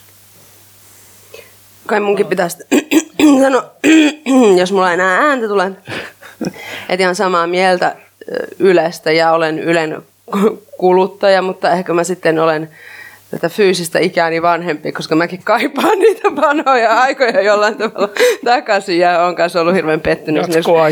Ja Yle Puheen niin radiokanavan suuntaan ja näin, mutta tota, niin, on toki sitä mieltä, että siellä on paljon, paljon sitä hyvää, nimenomaan lastenohjelmat ja varmasti tämä, tämä paikallis toimitus myös, mutta mä luulenkin, että se kritiikki Yle kohtaan ei välttämättä ole näihin siis kohdistunutkaan, vaan siihen ajankohtaistoimitukseen ja siihen, että Yle on ehkä lähtenyt mukaan siihen sellaiseen maailmaan, jota itse kritisoit, siihen, maailmaan, mihinkä, mihinkä media ja tämä koko maailma on mennyt. Että kun, niin, kun niin kuin sanoin aikaisemmin, että media on tämän yhteiskunnan ja yhteiskuntien ja aikansa peili, niin tämä aika on sekavaa ja synkkää ja, ja, ja tota niin, hyvin polarisoitunutta ja uhkakuvia vilisevää, että ihmettelisin, jos joku mediatoimija pysy, pysyisi siitä niin kuin kokonaan puhtaana.